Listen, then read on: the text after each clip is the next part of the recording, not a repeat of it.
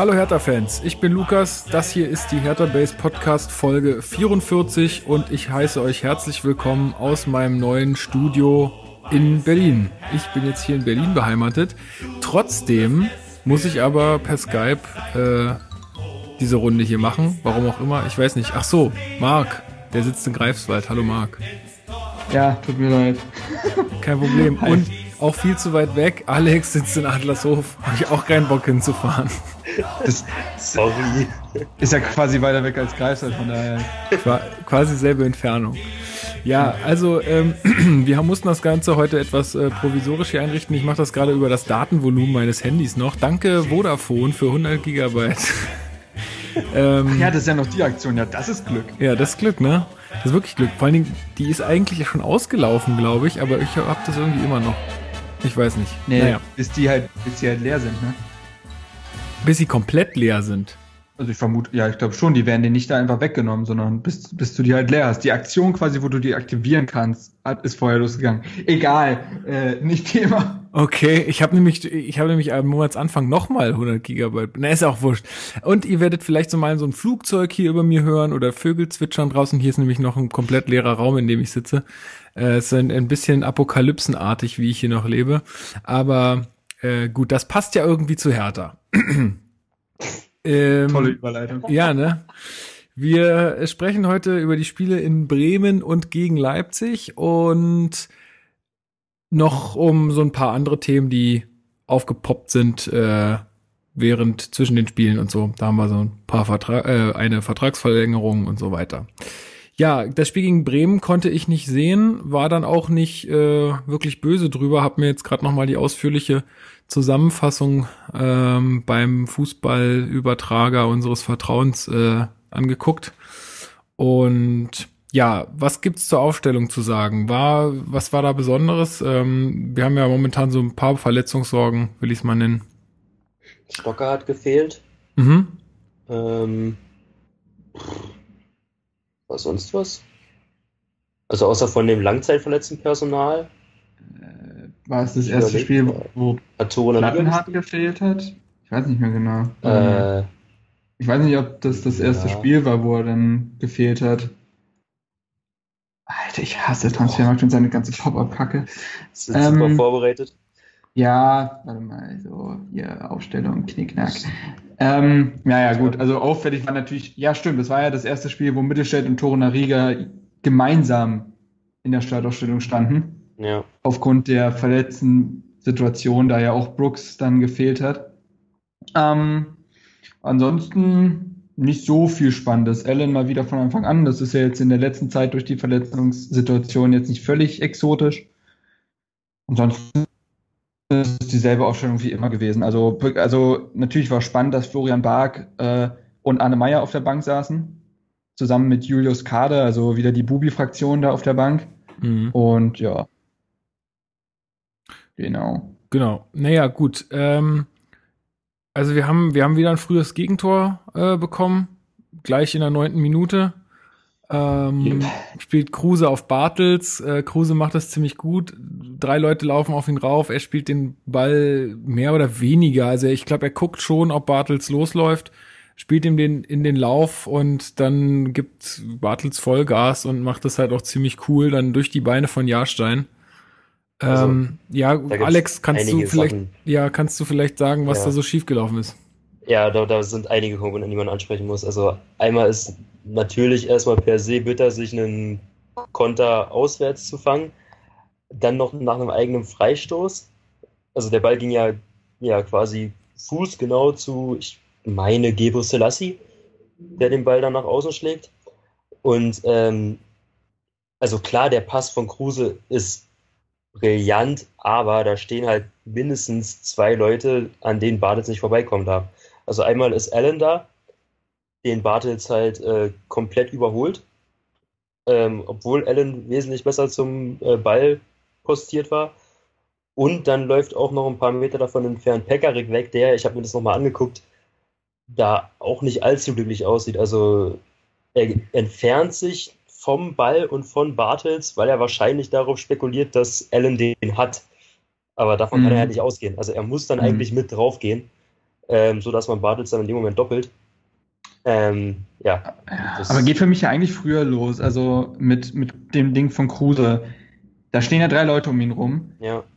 Ey, ganz ehrlich, in der Form, in der Kruse ist und in der Form, da hau ich ihm den Knöchel weg.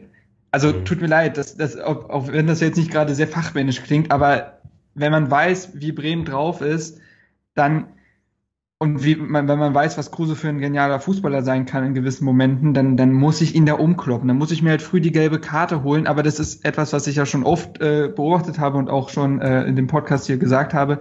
Hertha ist da manchmal zu brav. Wir ziehen viel zu selten dieses Foul, was dann manchmal vielleicht einfach sein muss.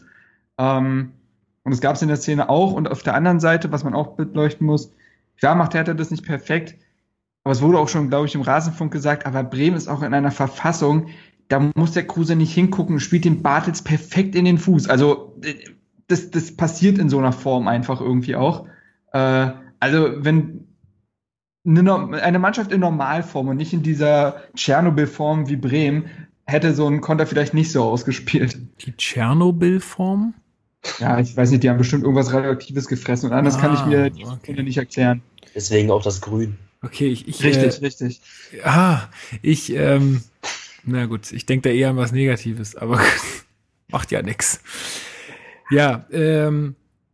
Ja, also wieder, irgendwie kann man wieder sagen, also ich weiß nicht, ob das jetzt auch schon in den Köpfen so drin ist wie diese Auswärtsschwäche, aber man kann ja schon wieder sagen, die ersten 15, 20 Minuten wieder komplett verschlafen, denn das zweite Tor folgt eigentlich gleich in der 15. Minute, glaube ich, war das. Lasst mich schnell nachgucken. Ja, 15. Spielminute. Da ist es dann Max Kruse, der das Ding einschiebt und vorausgegangen ist dem Ganzen ein, sagen wir mal, doch Fehlpass von Rune Jarstein.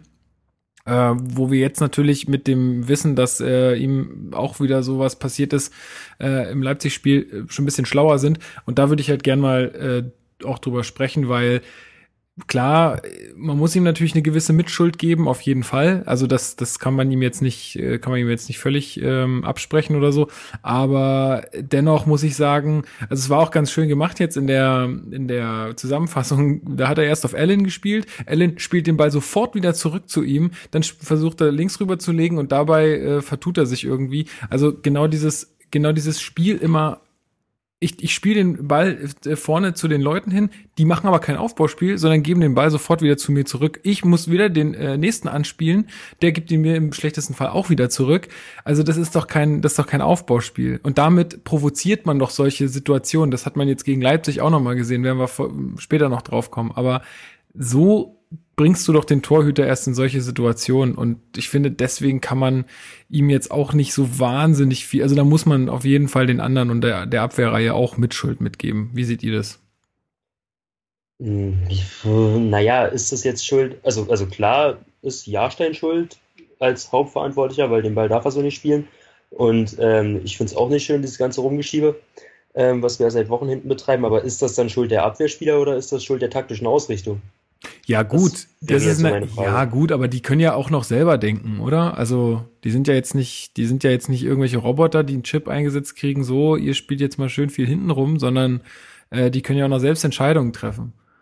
Und ja, aber es fängt noch ganz woanders an, glaube ich, und zwar in der sehr geringen Bewegung, die wir aktuell auch offensiv haben. Allen voran ein Kalou zum Beispiel, wenn den Spielern, also den Abwehrspielern oder sagen wir jetzt mal den Sechsern, bieten sich momentan auch kaum Möglichkeiten, um halt die Offensivspieler in Szene zu setzen und auch mal so einen Steilpass zu spielen. Was machst du also? Du spielst zurück, weil du in dem Moment halt keine Lücke siehst, beziehungsweise die Lücken nicht erlaufen werden. Also ich glaube, das ist halt so ein generelles Mannschaftsproblem. Wenn du einfach viel zu wenig Bewegung vorne drin hast, dann spielst du nicht diese Pässe, sondern spielst nach hinten und dann kommt dieses lahme Aufbauspiel zustande. Ja, so ein Perpetuum mobile, alles bedingt sich so ein bisschen gegenseitig. Mhm. Und wie gesagt, wenn du dann halt einen Kalou hast, der seit Wochen extrem formschwach ist und lustlos wirkt, dann wird's schwer. Und wenn du auch, ja, also Weiser ist jetzt wieder da zum Beispiel, aber ich glaube, diese offensive Dreierreihe hinter Ibisevic oder vor Ibisevic, je nachdem, die bewegt sich momentan auch zu wenig und bietet zu wenig Möglichkeiten, um sie auch mal in Szene zu setzen. Ich finde, Esswein macht das noch ganz gut, weil er ja seine Geschwindigkeit kennt und dann gerne mal nach vorne durchzieht. aber ansonsten ist das ein bisschen wenig.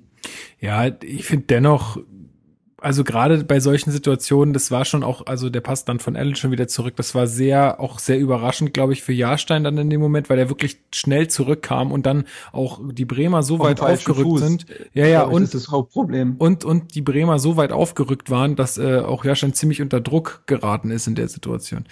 Du hast natürlich recht, das bedingt sich alles so ein bisschen, aber also ich weiß nicht, keine Ahnung, ich möchte jetzt auf keinen Fall irgendwelche Kritik da, also einen riesen Fass aufmachen jetzt. Also auch im Hinblick jetzt auf die Situation, die wir noch besprechen werden.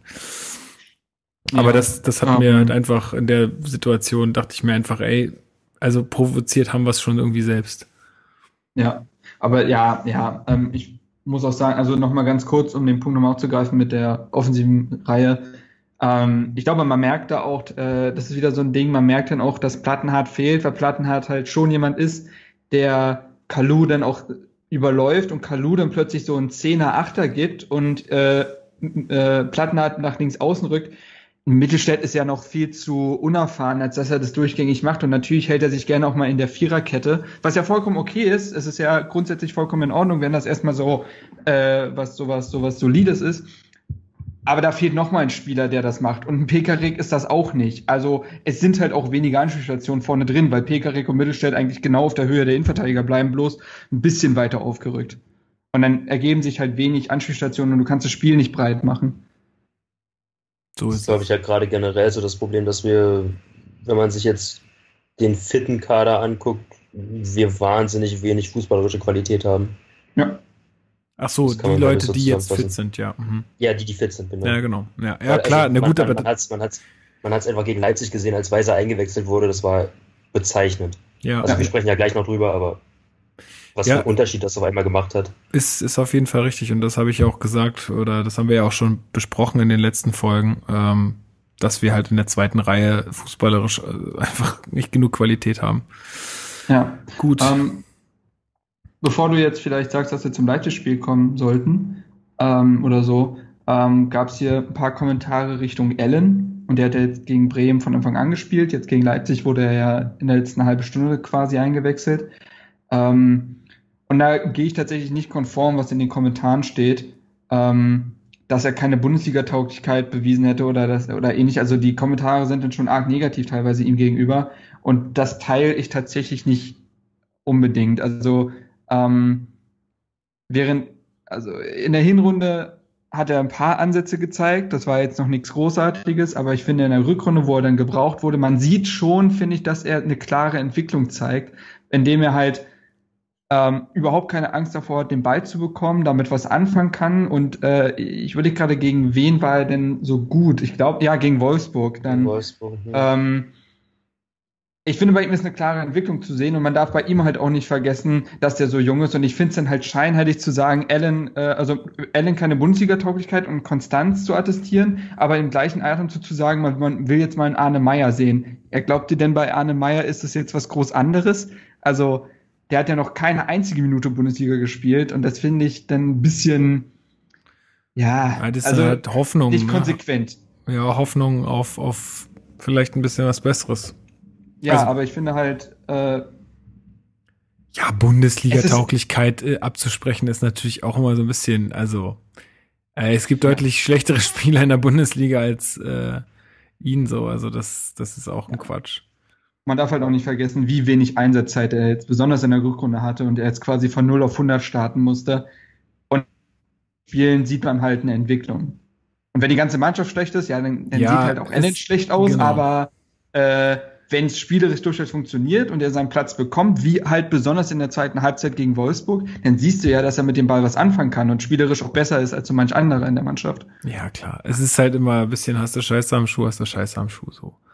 Das, ich finde, man wird da auch, also das widerspricht sich doch auch, oder? Also wenn man im gleichen Atemzug fordert, jetzt mal die Jungen ranzulassen und dann aber den Alan kritisiert. Ja. Also ja, klar, er kommt nicht aus der eigenen Jugend, aber das ist ja nicht das Aufstellungskriterium sein.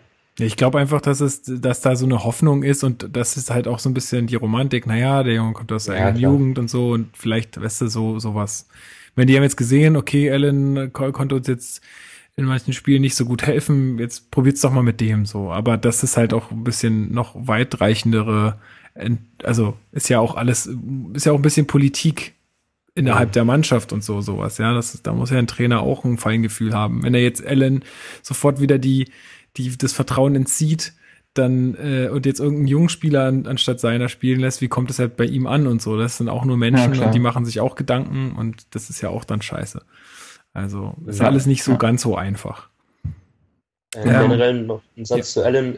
Also ich finde, Marc hat durchaus recht, dass er gerade im Spiel nach vorne zeigt, was für ein Potenzial er hat und dass er ja Potenzial hat, weil das war ja das, was immer so hochgeschrieben wurde, dass Jürgen Klopp ja so viel von ihm hält. Das ist immer der zweite Satz, der fällt, wenn da sein Name gesagt wird. Ja, ja. Immer Alan, Jürgen Klopp hält viel von ihm. Aber man kann jetzt so langsam erahnen, warum das so ist, wo er halt viel Verbesserungspotenzial hat, ist im Spiel gegen den Ball. Absolut, also, Stellungsspiel teilweise ist grausam, das stimmt, absolut. In Bremen hat man das halt gesehen beim 1-0, was ich ja angesprochen hatte, und auch bei dem 1-3, glaube ich, war es dann, von Selke. Da geht er auch viel zu früh zu Boden. Ja, da muss er halt echt noch arbeiten. Ja, also ich finde schon, dass er durchaus giftig in den Zweikämpfen ist, auch da wieder das Wolfsburg-Spiel, aber wie du sagst, besonders finde ich, im Stellungsspiel hat er noch durchaus seine Probleme, auch wenn es darum geht, im Aufbauspiel realisiert er manchmal zu selten, dass die Innenverteidiger gerade keine Option haben und er steht immer noch bei seinem quasi Spieler, der ihn deckt, und er muss sich manchmal viel aber du merkst richtig, dass bei ihm dann so ein Schalterklick macht und plötzlich ist er da. Also das muss einfach alles noch ein bisschen schneller werden. Aber wie gesagt, das kommt ja mit der Zeit dann auch. Wow, jetzt hast du gerade richtig schnell gesprochen. Ich weiß nicht, ob das Internet war oder du. Aber das war krass. Ich kann Double Time. Ja, ja. Ja, er hat halt, also nochmal zu Alan, er hat dann natürlich auch nicht so die Verteidigerstatur, ne? Also das muss er halt über Stellungsspiel und Schnelligkeit und Geschick wettmachen irgendwie. Genau. Gut, aber die hat ja Lustenberger auch nicht. Nee, ist richtig, aber Lustenberger kann das halt. Muss da jetzt keine Kante sein, um Stellungsspiel zu beherrschen. Nö. Noch eine Sache ist passiert in dem Spiel, die wir erwähnen sollten und die es auch verdient hat, gewürdigt zu werden. Florian Barg ist eingewechselt worden, kurz vor Ende des Spiels, Bundesliga-Debüt. Ist natürlich jetzt nicht so dolle. Ne? Ich kann einen Applaus noch reinschneiden später. Nee, aber finde ich, ist doch schön für ihn. Hallo Bundesliga und hallo Herr Barg. Wirkte im Spiel danach bei Hertha TV im Interview auch ziemlich sympathisch. Also. Ja, ich bin gespannt. Also jetzt, wir werden ja noch drauf kommen, vielleicht gibt es ein bisschen Einsatzzeit für ihn. Ja, gut möglich. Und André Duda wurde eingewechselt und ich habe mir auf Twitter sagen lassen, da seien auch der Henry von Damenwall gegrüßt, weil er das oft angesprochen hat auf Twitter. Duda soll einen ziemlich ordentlichen Eindruck gemacht haben und die ganze Mannschaft in der zweiten Halbzeit, die ich nicht mehr gesehen habe, ich habe nur die erste Halbzeit gesehen, schade, aber die zweite Halbzeit soll ja deutlich stabiler und besser gewesen sein und da soll Duda durchaus Ansätze gezeigt haben.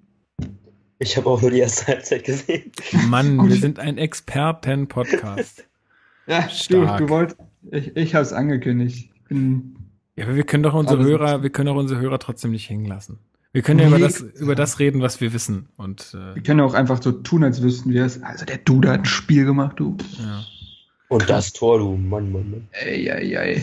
Aber ich habe das eine Abseits so nicht gesehen, ne? Ja, aber es gab ja noch tatsächlich eine Elfmeterentscheidung gegen uns. Ja. Die habe ich dann noch in der Zusammenfassung gesehen. Ja, muss man pfeifen, Punkt. Also reden wir nicht lange drum rum. Aber da sind wir wieder bei der Sache, hast du Scheiße am Schuh. Dann die passieren halt solche Sachen auch immer, oder solche Sachen wiegen natürlich auch immer schwerer, wenn du es halt sonst nicht schaffst. Ne? Wenn wir jetzt halt 2-0 geführt hätten, dann hätte uns das jetzt überhaupt nicht mehr interessiert. Dann hätten wir das irgendwie vielleicht in so einem Nebensatz erwähnt. Und jetzt natürlich sagt man dann, aber wer weiß, wie das Spiel gelaufen wäre, wenn. Also klar, ist scheiße, hätte auf jeden Fall einen Elfmeter geben müssen, aber gut. Ich glaube, wir hätten trotzdem nicht gewonnen. Ja. Also, nee, leider nicht. Nein, klar, aber nun gut. Ja, gut, sonst noch irgendwas zu diesem Spiel? Einfach nur Gesamtsituation natürlich bitter, gegen einen absolut direkten Konkurrenten verloren. Auf jeden Fall. Waren nach dem Spiel ja immer noch Fünfter, aber Bremen dementsprechend sehr nah dran. Ich glaube, Freiburg hatte ja verloren in der Woche. Ich weiß gar nicht mehr. Darmstadt. Stimmt, die haben ja 3-0 auf die Nase bekommen. Sven Schiplock is on fire. wurde gesungen nach dem Spiel. War auch sehr schön. Ja, naja. Aber ich glaube, Köln hatte gegen Dortmund verloren, ne? So war das, glaube ich. Nee, es war 0-0. Nee, unentschieden. Ach, das war 0-0. Stimmt. Naja, gut. Aber hatten nicht gewonnen und dementsprechend war die Woche ja noch recht glimpflich für uns dafür, dass sie verloren hatten, außer Bremen halt. Ja, das stimmt. Gladbach hat verloren gegen Hoffenheim noch. Ach ja. Nee, Gladbach hat 2-1 gespielt gegen Mainz. Gewonnen. Also, ist eine Top-Folge. Nehmt nichts ernst, was wir sagen. Lass mich nicht so auflaufen. Aber vielleicht hilft es, wenn wir es alles ganz souverän sagen. Dann glaubt es vielleicht jeder, weil keiner mehr nachguckt. Ja. Und wir einfach schon so ein Grundvertrauen aufgebaut haben. Ja. Ein Satz noch zu Dardai. Das fand ich ganz angenehm, dass er das Kind mal beim Namen genannt hat und nicht... wie er es ja so oft nach Auswärtsniederlagen gemacht hat, das probiert hat, irgendwie schön zu reden. Ja, also er hätte diesmal klipp und klar gesagt, dass du mit der Leistung nicht antreten brauchst. Nach dem Motto. Das ist ja auch das, was wir mal gefordert haben, einfach mal so ein bisschen auch, also das bringt ja jetzt auch keinen um, oder da musst du jetzt auch keine Angst haben, dass irgendein Spieler jetzt sich da auf den Schlips getreten fühlt oder schlechte Stimmung entsteht. Es ist einfach nur mal sagen, wie es ist und nicht irgendwie drumrum labern. So, das bringt ja jetzt auch keinen um und ist jetzt auch nicht schlimm, ist aber besser, als irgendwie doofe Ausreden zu suchen. Also, finde ich immer besser. Gut, naja, dann machen wir uns doch wieder auf den Weg nach Hause und ins Berliner Olympiastadion. Ich war auch vor Ort, allerdings, ich glaube, ich habe noch nie so gut gesessen bei einem Fußballspiel. Also ich habe wirklich noch nie so gut im Stadion gesessen. Ich hatte Karten, irgendwie mein Vater hatte Karten von einem Arbeitskollegen irgendwie für Block M. Das ist auf der Gegengerade so, also wenn du auf die Gegengerade guckst, so leicht links noch, so im Unterrang auf jeden Fall. Mhm. Und ohne Scheiß, da sind die Sitze gepolstert und du hast Armlehnen, die ebenfalls gepolstert sind. Das ist verrückt. Ich dachte, sowas gibt's nur auf der Haupttribüne. Aber... Nee, das war schon, also so vom Sitzkomfort her war das ziemlich schön. Allerdings, also ich muss fast früher anfangen, weil wir sind ins Stadion reingekommen am Südtor und wollten dann, natürlich waren wir ein bisschen dumm und es war vielleicht auch schon ein bisschen Bier im Spiel, aber wir wollten dann natürlich links rum und am Marathontor vorbei.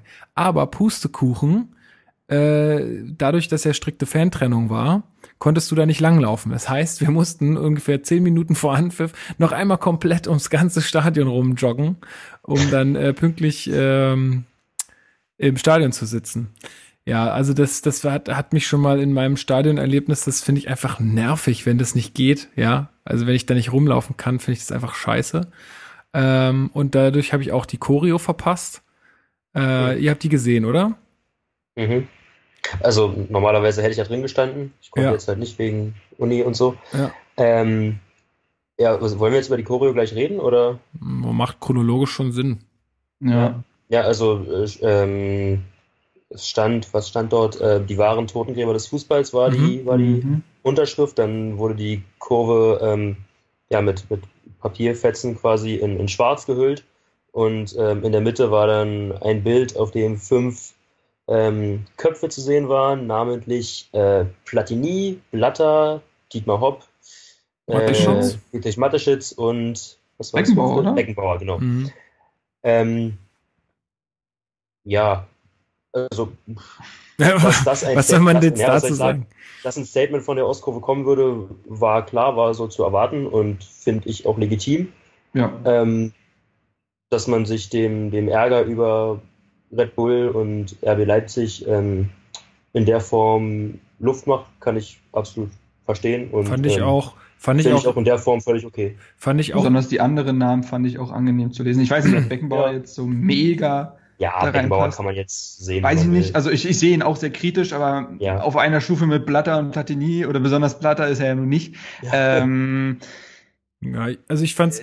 ganz kurz mein Satz dazu, zu der Choreo absolut nichts zu kritisieren, fand ich wirklich, also so, das ist ein guter Kommentar, gerne genau. Wieder so. Von mir aus, also vollkommen richtiger Ton getroffen. Ja, also ich find's auch okay, sage ich mal, ich find's voll okay, weil da wird jetzt keiner irgendwie beleidigt oder irgendwie angegriffen, also so hässlich angegriffen oder so. Das ist halt einfach ein Statement, so wie man das sieht.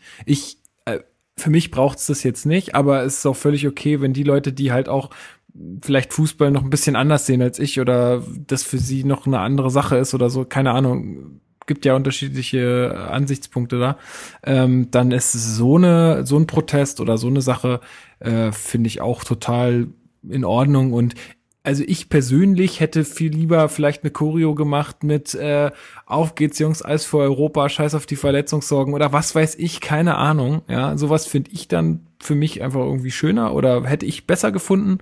Aber gut, wie gesagt, das ist halt Ansichtssache und die Leute, die das organisieren, die haben da einfach eine andere Meinung, aber die muss man dann vielleicht in der Art auch akzeptieren und wenn das dann ihr Protest dagegen ist, dann finde ich das auch in Ordnung. Also da habe ich jetzt nichts dagegen. Ich glaube, es ist auch eher so das Ding, es war jetzt die erste Chance quasi, das erste Heimspiel gegen Leipzig. Genau. Und da wollte man ein Statement machen. Ich glaube nicht, dass es jetzt im nächsten Jahr wieder so sein wird, dass man da die riesen Choreo haben wird. Das war jetzt nur quasi, jetzt ist unsere Chance da, das mal zu zeigen, das ist wichtig. Also ich glaube, das war eher dieser Charakter, dass man das jetzt eigentlich einfach die Chance nutzen wollte, das im eigenen Heimspiel jetzt auch erstmalig zu zeigen, was man davon hält und Ich fände es auch, also wenn wir jetzt gerade gesehen haben, was so in der Vergangenheit los war, Dortmund oder so. Dortmund-Spiel an zum Beispiel. Ja. Also ich meine jetzt die Plakate, das was vor dem Stadion passiert ist, ist ja nochmal was anderes. Dann finde ich das auch, also das ist auch kreativ und auch cool. Also ja, ist auch schön, wenn es dann so abläuft und nicht auf irgendwas Primitives hinausläuft. Ja. Gut, ich meine, primitiv wurde es dann noch irgendwann. Ja. Wo ich mir so auch so denke, ey Leute, ihr habt jetzt so geil vorgelegt und dann sowas, ja. Aber also das wollte ich dann einfach mal auch zum Ausdruck bringen, weil wir ja dann auch nochmal was gepostet haben über unsere Facebook-Seite, wo uns dann auch relativ viel Gegenwind entgegenkam. Und ja, also deswegen würde ich einfach nochmal sagen, so ein Protest völlig angemessen, völlig in Ordnung, wird niemand beschimpft, wird niemand... Hätten wir vielleicht auch mehr Culpa, hätten wir vielleicht auch in unserem Kommentar erwähnen sollen, dass wir das wiederum vollkommen okay fanden. Wir hatten einen anderen Fokus, also stimmt. Wenn wir auf den kurz zu sprechen kommen gleich, hätte man vielleicht in dem Atemzug auch noch nennen können, aber das sind dann zwei getrennte Geschichten und wir wollten das eine unbedingt beleuchten, deswegen hatten wir es rausgelassen. Ja, aber können wir uns fürs nächste Mal merken. Außerdem, jetzt haben wir es ja hier getan. Also Leute, die das lesen und unseren Podcast hören, die wissen jetzt, dass wir dazu auch was gesagt haben. Genau. Genau, das, was du jetzt angesprochen hast, war ein weiteres Banner, wo es hieß, Preetz, Doppelpunkt, auch für Fairness außerhalb des Platzes und dann darunter zu lesen, RB verrecke. Genau. So, und als ich das gesehen habe wieder, ich saß ja nun recht gut, um das ganze Spektakel zu beobachten, habe ich mir auch gedacht, ey, Jungs, das ist doch jetzt schon wieder nicht euer Ernst. Was soll's? Was soll das? Vor allen Dingen, was soll der Spruch von, also, warum sie nochmal Preetz Zitat da aufgeschrieben haben? Was? In welchem Kontext hat er das denn gesagt? Weiß das jemand? Ja, auf der Pressekonferenz, man damit umgehen will oder so. Genau, von wegen Hinspiel mit dem Plakat und so und ob man irgendwas Besonderes jetzt planen würde, was Sicherheitskonzepte angeht oder ähnliches, ob man da noch irgendwie Stellung beziehen würde. Und er meinte, dass Hertha halt für Fairplay auf und neben dem Platz stehen würde und dementsprechend war das in dem Kontext. Ja, aber ich finde einfach dieses auch, also ich habe es auch erlebt auf der S-Bahn-Fahrt hin zum Stadion, da standen dann halt die Leute in der S-Bahn und dann kamen halt auch Leute, die wollten mit dem RB-Schal dann in die S-Bahn, die wurden dann so halb rausgeschubst, so von wegen, nee, ihr könnt hier nicht rein und so. Also wirklich auch echte körperliche Angriffe wieder, also jetzt natürlich nicht irgendwie in dem Ausmaß von Flaschenwurf oder so, zumindest habe ich das nicht mitbekommen, aber so was Blödes einfach. Also alles, was so mit Hass oder dieses Verrecke oder mit Gewalt oder diese Fahne, die dann in der Ostkurve auch zu sehen war mit Hertha BSC und dann darunter irgendwie Bullenschweine oder irgendwie sowas. wo ich mir immer so denke, Mann, Alter, Leute, ihr seid einfach nicht mehr normal. Sorry, das ist einfach echt super uncool. Ja, deswegen haben wir ja auch diesen Kommentar dazu geschrieben, könnt ihr euch auch auf jeden Fall nochmal durchlesen auf unserer Facebook-Seite, was wir so davon halten und warum. Ja, es ist auch ein großes Thema, also es ist auch krass, wie das triggert, also jetzt glaube ich 40.000 Leser, also sagt laut Facebook, die das jetzt gelesen haben, ist ja schon eine Zahl, und ich glaube, weit über 100 Kommentare auf jeden Fall, wenn man die Antworten noch... Also es ist krass, wie sehr das halt auch die Menschen beschäftigt. Und das Problem an der ganzen Sache ist, auch in den Kommentaren, was die Leute nicht verstehen wollen, wir haben mit unserem Kommentar nichts zum Konstrukt RB gesagt, sondern es geht wirklich einzig nur darum, um diesen Grundgedanken, warum man denn lieber die andere Mannschaft fertig macht und sich auf die Fans einschießt, als die eigene Mannschaft zu supporten. Wenn ich unten als Spieler auf dem Platz stehe und die ganze Zeit nur höre... Mateschitz, du Sohn einer irgendwas und RB verrecke und sonst was, ja, dann fühle ich mich jetzt nicht unbedingt vom Publikum angeheizt. So, ja, also, und das sind ja immer diese letzten Prozent, von denen Fußballer immer reden und die Fans herauskitzeln wollen, sollen, müssen, dürfen. Ja, und das ist, ich verstehe diesen Grundgedanken einfach nicht. Wir können uns gerne nach dem Spiel und vor dem Spiel darüber unterhalten, was man von dem Konstrukt RB halten soll. Und es ist auch vollkommen in Ordnung, wenn man das nicht gut findet. Wirklich. Ich finde das auch nicht gut. Ich finde das auch nicht gut so. Aber genau, aber dann soll man halt auch wenigstens, dann soll man das human machen, dann soll man mit Argumenten kommen und nicht diese dummen, wenn wir so einen Kommentar posten, wo es ausdifferenziert wird, was sie davon halten. Und in den Kommentaren schreibt jemand, scheißegal, RB verrecke. Ja, der tut doch auch nichts für die Seite, für die er steht, sondern nur, es geht doch dann eher darum, dass man die Leute noch weniger ernst nehmen kann. Ja. Aber ich glaube, also ja, natürlich, aber das Problem ist halt, dass die Leute, glaube ich, die Gegenseite gar nicht verstehen. Also die sind halt so in diesem Fokus drin und das ist halt so ein schwieriges Thema. Also die finden das, was in Leipzig passiert, halt per se scheiße und lassen dann keine anderen Meinungen zu. Also die verstehen nicht, warum wir oder also in dem Fall jetzt auf diese primitive Art bezogen, das nicht nachvollziehen können, dass jemand RB gut findet. Oder das, aber darum geht's ja nicht. Hab ich verrannt. Also ich meine, die können nicht nachvollziehen, warum man diese Anfeindungen nicht nachvollziehen kann. Ja, aber das ist genau das ist das Problem. Also ich finde RB und das, was Red Bull macht, auch nicht gut. Und es gibt auch viele und gute Gründe, Red Bull als Konzern und als das, was sie verkörpern und das, was sie tun, schlecht zu finden. Mhm. Zum Thema Extremsport und tote Sportler und so weiter. Das müssen wir jetzt nicht alles aufgreifen. Also deswegen hat man ein gutes Recht, das zu kritisieren. Aber da können doch die Fans nichts für. Also genau, ich muss auch nicht verstehen, warum jemand Fan von dem Verein ist, aber ich kann ihn doch nicht dafür körperlich angreifen. Du kannst nie irgendeinen Menschen... Verbale Provokationen und sowas, das gehört alles zum Fußball dazu und niemand beschwert sich, wenn wir gegen Schalke Ruhrpott-Kanacken oder irgendwas singen, das gehört halt einfach dazu und das sind halt die Emotionen, die da überkochen. Aber sobald es dann halt körperlich wird oder sobald es dann ein Großteil der 90 Minuten nur darum geht, was Timo Werner angeht und so weiter. Mhm. Generell kannst du mal nie in deinem Leben irgendjemanden Gewalt oder Hass oder irgendwas wünschen. Ja, außer es geht halt irgendwie um dein Leben oder deine Familie oder sonst irgendwas. Aber generell ist das einfach mal immer scheiße. Ob das ein Fußball ist oder sonst irgendwas. Und darum geht's. Ja, ich finde das Konstrukt RB auch nicht toll und ich finde es auch nicht gut, dass das einfach ein Millionen vollgepumpter Verein ist, der jetzt halt irgendwie auch anderen etablierten oder traditionsreicheren Clubs da oben die Plätze wegnimmt. Finde ich auch nicht gut. Ja. Aber was ich einfach nicht verstehe, ist wirklich dieser Hass und dann saß Timo Werner da bei Sky 90 am Ende des Spiels. Habe ich jetzt auch nur in der Zusammenfassung gesehen. Und dann haben anscheinend Leute mit dem Megafon, also es müssen ja irgendwie Leute da aus dem Ultraspektrum gewesen sein, weil sonst kriegst du so ein Ding ja nicht mit rein, haben einfach die ganze Zeit das Megafon auf dieser Sirenenstufe laufen lassen, als er gesprochen hat. Komplett die ganze Zeit. Mhm. Das hat halt krass, also das hat man auch krass gehört im Fernsehen. Und wo ich mir denke, das ist doch einfach eine Scheißaktion. Lass den doch einfach machen. Das ist doch ein bisschen so ein Wagner-Typ. Irgendwann geilst du dich auch an diesem Hass oder an dieser Abneigung, geilst du dich auch so ein bisschen auf. Irgendwann ist dir das auch egal und sagst, ey, fuck off, Leute, ich schieße hier die Tore und was macht ihr? So.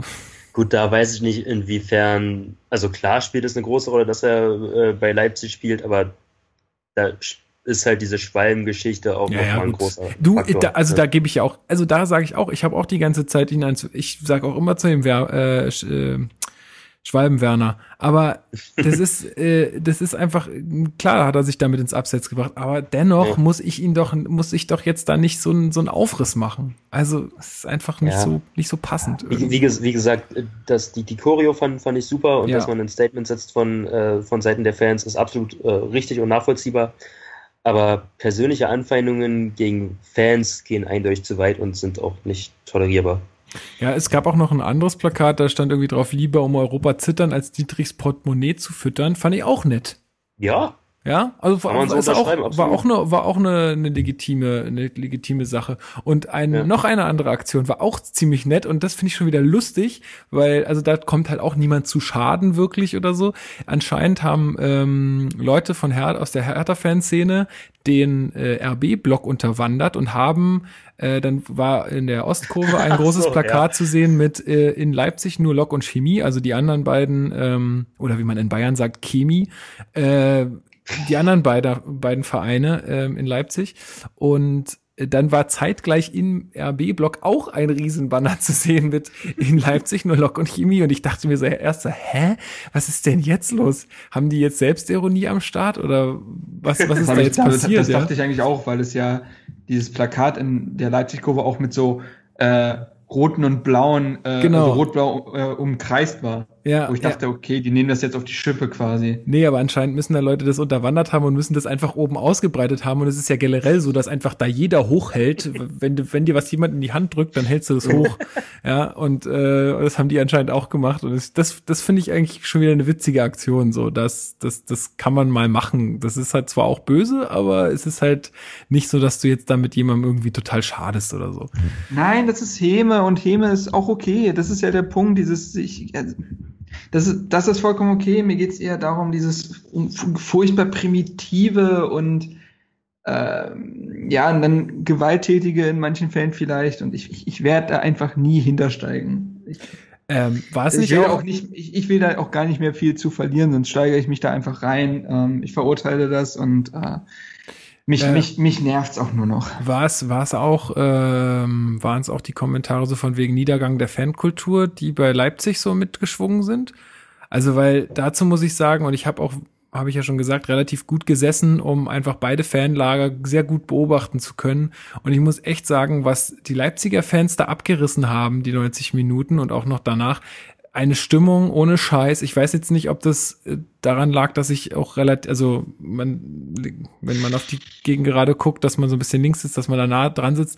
Aber die haben echt die ganze Zeit richtig Party gemacht und zwar bis hoch in den Oberring. Also wirklich nicht irgendwie, dass das da aufgehört hat und nur im Unterring stattfand, sondern da war richtig Party. Natürlich hatten die auch Grund zur Freude, aber das fand ich richtig cool und null irgendwie, die haben nicht irgendwie geschrien, ihr wollt unsere Hauptstadt sein oder keine Ahnung, irgendwas irgendwie so gegen Hertha, sondern einfach immer nur für ihre Mannschaft und also da ganz ehrlich, das ist mir viel, viel lieber und da muss ich echt sagen, das verdient halt auch eine Erwähnung, dass man sagt, ey, wenn die halt geile Stimmung machen, Ostko war auch wieder überragend, ja, das hat sich super ergänzt in Kombination, aber von wegen, also Niedergang der Fankultur, ganz ehrlich, wenn ich mir da so die Bilder von Leipzig, Lok Leipzig und Chemie Leipzig angucke, das brauche ich jetzt nicht.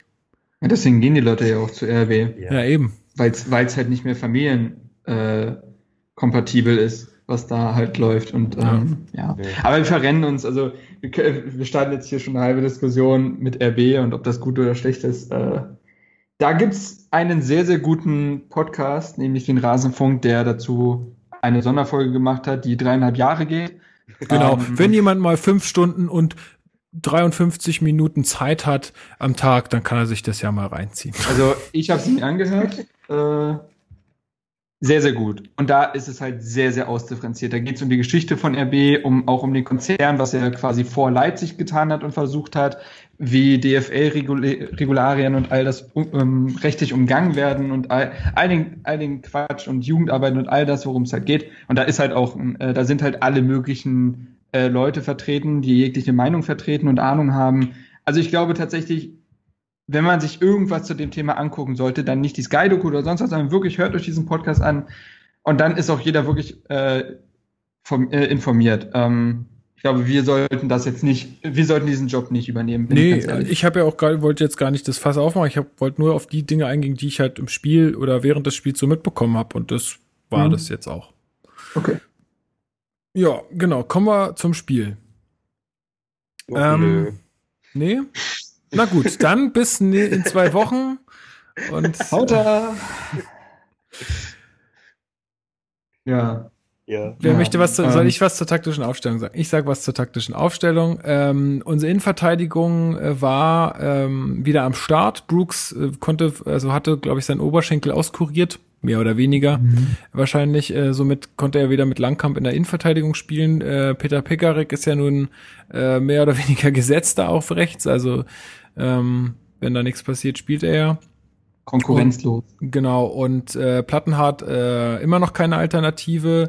Maxi Mittelstädt auf der Bank, aber JT dafür in der Startelf. Kann mir jemand sagen, warum? Also hat dazu jemand was gehört?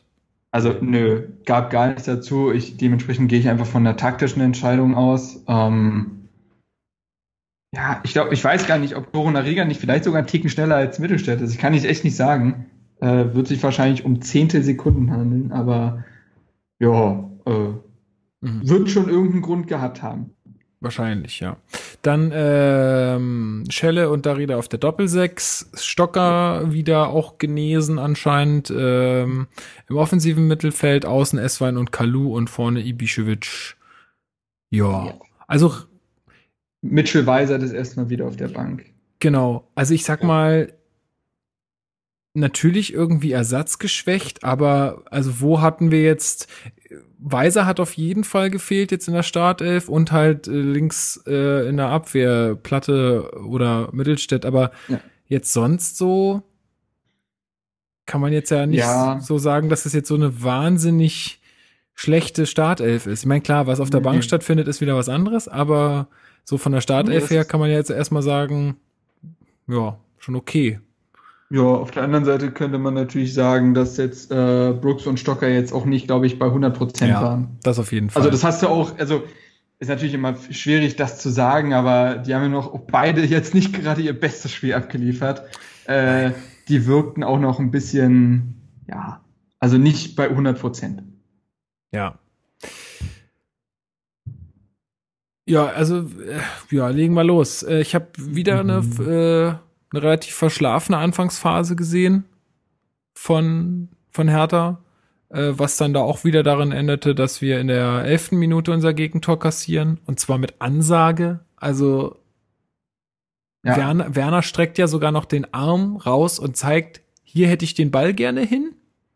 Und dann spielt der, weiß gar nicht, wer die Vorlage gegeben hat, Sabitzer, glaube ich, spielt den Ball dann auf seinen Kopf und Timo Werner köpft ein vor der Ostkurve. Und da fängt es eigentlich schon an, Marc. Da sah Brooks echt nicht gut aus. Ja, also Brooks muss sich viel mehr an Werner orientieren. Langkamp könnte man fast denken, dass er auch einen Fehler hat, aber er versucht dann nur noch in den Kopfball zu gehen, weil Brooks eben nicht da ist. Wie gesagt, das Ganze fängt ja eigentlich schon vorher an, weil Leipzig vor unserem Strafraum machen durfte, was sie wollen. Eine ganz komische, ich kann auch bei Sabitzer und dem Pass zu Sabitzer, ich kann einfach auch gar nicht sagen, wer da einen Fehler macht, weil da alle komisch stehen. Also das ist keine Zuordnung. Du weißt nicht, die ist so schlecht, die Zuordnung, dass du nicht mal weißt, wer den Fehler gemacht hat. Stehen alle komisch und es geht dann bei Brooks halt weiter. Waren wir einfach nicht auf dem Posten, waren wir nicht sortiert und das kann ich nicht verstehen nach so einer langen Ballbesitzphase von Leipzig, die ja schon ein paar Pässe gespielt hatten, bevor der Ball zu Werner kam. Einfach mies verteidigt. Und das kennt man eigentlich von Hertha nicht, dass wenn Hertha in seiner Ordnung steht, dann ist der Laden eigentlich auch dicht.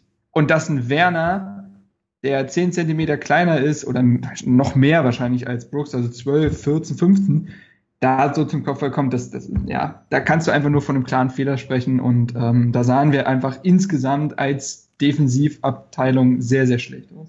Und meinst du, das hat auch ein bisschen mit den Nerven zu tun? Also weil, wie du sagst, normalerweise ist da hinten dicht. Aber solche Sachen oder solche Fehler, ich meine, gut, Brooks sind solchen Sachen jetzt in den letzten Spielen auch häufiger mal passiert. Das hat jetzt nicht unbedingt immer im Gegentor geendet, aber das ist jetzt nicht das erste Mal. Ja, wie gesagt, ich weiß halt auch nicht. Ich habe halt auch manchmal, also wir haben halt zwei Spieler, finde ich, in der Offensive, die in der Rückwärtsbewegung wirklich kriminell schlecht sind, und das sind Kalou und Stocker. Verteidigen, sagt man heute so gerne, fängt ja schon vorne an. Und wenn die beiden schon nicht richtig zurücklaufen, hast du schon mal Lücken hinten, die bespielt werden können. Und klar, wie gesagt, nehmen wir jetzt mal das Werner-Brooks-Ding raus. Das haben wir jetzt als klaren Fehler analysiert. Aber es fängt halt auch schon vorher an. Und dass ein Sabitzer da so frei steht und dann so eine Flanke spielen kann, ist halt fast schon das größere Problem. Der darf da einfach so nicht flanken im Halbfeld. Das ist einfach, das ist das Bundesliga-1x1. Und das sieht halt alles eigenartig aus bei ihm. Ich habe die Szene so oft gesehen, und wie gesagt, ich kann ja nicht mal sagen, wer den großen Fehler gemacht hat, aber Stocker läuft so ein bisschen nach vorne zu dem Spieler, der Sabitzer dann anspielt. Kalou steht so halb zwischen Torunarigha und Schäbel rum. Da ergibt einfach nicht Sinn in dem Moment. Und das kann natürlich auch nervig sein, aber es kann auch sein, dass einige Spieler einfach noch nicht richtig da sind oder ihrer Form hinterherlaufen. Generell steht Hertha in den letzten Spielen defensiv längst nicht mehr so sicher, wie wir es gewohnt sind. Das kann man ruhig sagen. Kann man dann einen Zusammenhang zur Verbannung von Haraguchi auf die Bank herstellen? Also ich finde es ja schon unglaublich, dass ich das jetzt sage, weil ich ja eigentlich an vorderster Front bin, wenn es ums Kritisieren von Haraguchi geht. Aber wenn er was kann, dann ist es halt die defensiven Zweikämpfe annehmen. Das habe ich auch gegen Bremen, als ich mir auf Twitter habe ich mir die Aufstellung gewünscht, und da habe ich auch Haraguchi auf links gesetzt und nicht Kalou. Ja. Weil besonders bei so einem jungen Spieler, ob das jetzt Mittelstadt oder Torunarigha ist, die brauchen einfach noch irgendwen, der ihnen Stabilität gibt und der mit nach hinten arbeitet. Und das ist Kalou. Besonders in seiner jetzigen Form. Es gab sogar Phasen, wo ich Kalou defensiv gar nicht so schlecht fand, wie er teilweise gemacht wurde. Mhm. Aber in der aktuellen Form ist er defensiv einfach gar nicht da. Und dann tut mir halt Torunarigha und Mittelstädt halt leid, besonders gegen so eine Übermannschaft wie Leipzig. Ja. Und klar, also wie du sagst, selbst wenn Haraguchi jetzt nicht in seiner Topform ist, verleiht er der Mannschaft defensiv Stabilität. Und die könnte man aktuell durchaus brauchen, das ist richtig. Schade, dass es sich halt auf die Defensive beschränkt. Aber ja, gebe ich euch recht. Ja, nee, also ist jetzt gar nicht irgendwie blöd gemeint, sondern... Wen ich defensiv tatsächlich noch gut fand, war wirklich Sebastian Langkamp. Der hat versucht, das Ding da irgendwie zurechtzuhalten. Also ich fand, Torunarigha in seinen Zweikämpfen war der richtig gut. 70% Zweikämpfe gewonnen, hat alle seine 6 Kopfballduelle gewonnen, wo ich ihn, also in Kopfballduellen finde ich Torunarigha wirklich einzigartig gut. Mhm. Und Brooks fand ich miserabel. Da ist alles an dem vorbeigegangen, sowohl beim 1:0 als auch beim 1:4, wo er sich viel zu leicht von Selke allen lässt. Ja, da ich würde sagen, allen voran ist irgendwie Selke an ihm vorbeigegangen. Da hat er einfach auch schon keinen Bock mehr gehabt. Das hast du ihm richtig angesehen. Da war es also so, ja komm, jetzt lassen wir uns den halt auch noch anschenken, ist egal. Ja, und über 60% der Zweikämpfe verloren, also das kennen wir jetzt von Brooks nicht auch unbedingt. Und ja gut, Pekarik. Ich kann Pekarik nicht mal einen großen Vorwurf machen. Das Leipzig ist einfach eine Nummer zu groß für ihn. Ist einfach so. Das hast du gemerkt. Der ist mental so ausgelaugt gewesen. Am Ende, der hat Tempodefizite gehabt. Das ist einfach zu schwach gewesen. Aber er hat es zumindest versucht. Und Langkamp wiederum war ein echter Chef da hinten drin. Natürlich hat Werner oder Poulsen auch mal ziehen lassen. Aber es ist dann auch so eine Sache von Antritt. Wenn die weg sind, sind die weg. Aber in Zweikämpfen, er war der beste Zweikämpfer von unserer Mannschaft, er hat die beste Passquote von allen in der Viererkette gehabt, der hat sich auch mal einen langen Ball getraut.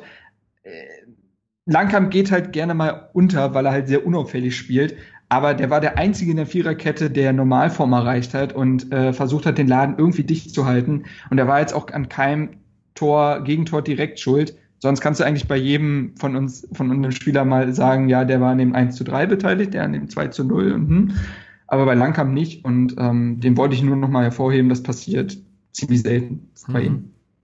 Was mir bei Torunarigha noch aufgefallen ist, dass er öfter mal diesen diesen Großball, also diesen Seitenwechsel als Element verwendet. Kam jetzt zwar nicht immer an, aber ich finde, es macht er für seine Unerfahrenheit schon recht gut. Das ist zum Beispiel was ich bei Brooks in den letzten Spieltagen oder in den letzten Wochen oft vermisst habe. Der hat es ja normalerweise auch ziemlich oft gemacht. Und ziemlich gut, genau, ja. Und das hat Torunarigha ein ums andere Mal probiert und ja, das stimmt. Finde ich mal als andere Variante nicht schlecht.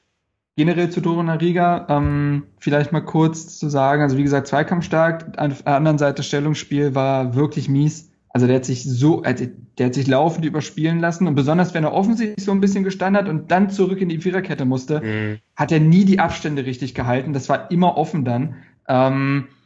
Auf der anderen Seite mag ich seine Art irgendwie. Also der ist präsent, der ist aggressiv, der ist, also ich finde, natürlich ist er zu heiß gelaufen in diesem Moment mit Sabitzer, wo dann auch Kraft auf ihn einreden musste. Ich habe euch das Video nochmal geschickt, wo er den wirklich so am Trikot geschliffen hat und gesagt hat, Jordan, jetzt beruhig dich mal, was ist da los?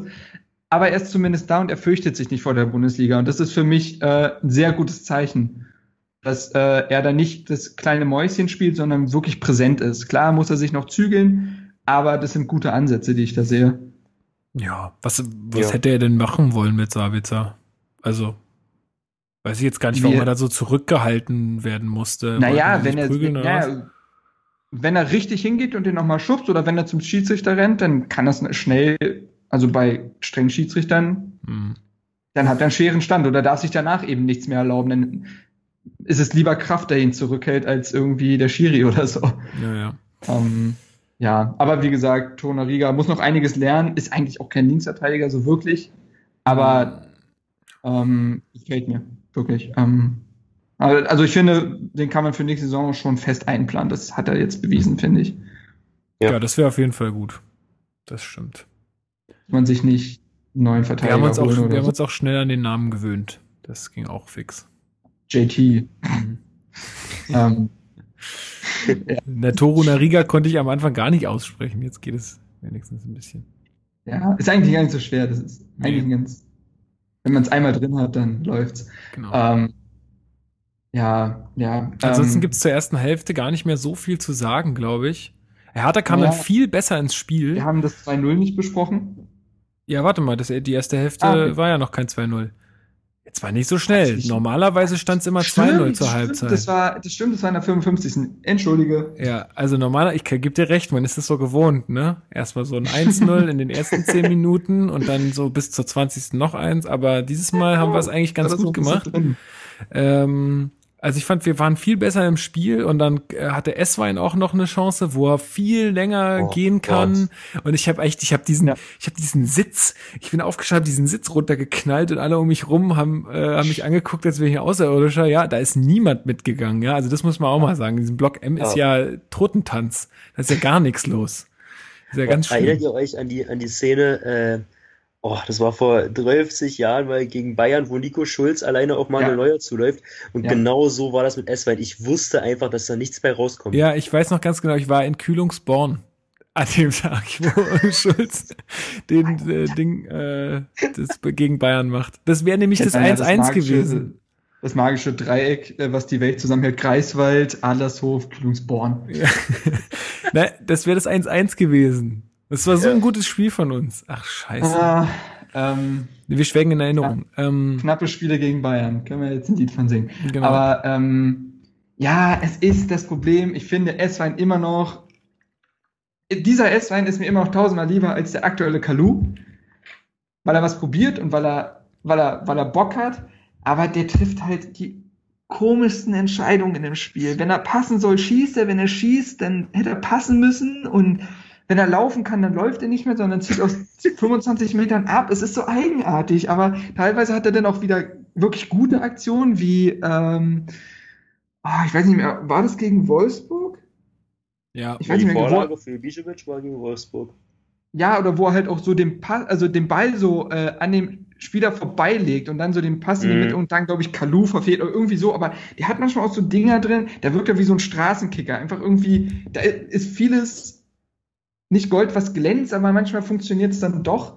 Und in dem Spiel hattest du das auch wieder. Also hat halt 3 von 5 Chancen in der ersten Halbzeit, aber spielt die halt alle sehr unklug aus. Ja, aber trotzdem, also nochmal insgesamt fand ich also bis zur Halbzeit dann das Spiel richtig gut von uns. Und da hat also ja, ordentlich auf jeden Fall. Ja, also das fand ich jetzt echt nicht schlecht. So, es war unterhaltsam und klar sind uns jetzt keine klaren Aktionen so wirklich gelungen. Aber wir waren auf jeden Fall mal mehr in der Partie. Also du hattest jetzt nicht gleich Schiss, dass sofort das nächste Tor fällt oder so. Mhm. Das fand ich ganz gut. Ja. Und ja, bis zur Hälfte, ja, und dann gab es diese Freistoßchance in der ersten Halbzeit oder in der zweiten? Von Kalou, ich weiß es nicht mehr. Er hat auch einen Freistoß übers Tor gesetzt. Nee, es war zweite Halbzeit, glaube ich. Es war dieses Ding, wo Ibisevic zweite Halbzeit, ja, umgehauen wurde. Ja. Ja. Ja gut, aus der Halbzeit kommen wir auch wieder nicht gut raus. Also es waren wirklich große, große Chancen für Leipzig da. Wieder da ist auch Esswein, glaube ich, beteiligt gewesen. Er spielt den Rückpass zu Jarstein auch wieder und dann ist Poulsen irgendwie doch dazwischen. Und es war in der 54. Minute.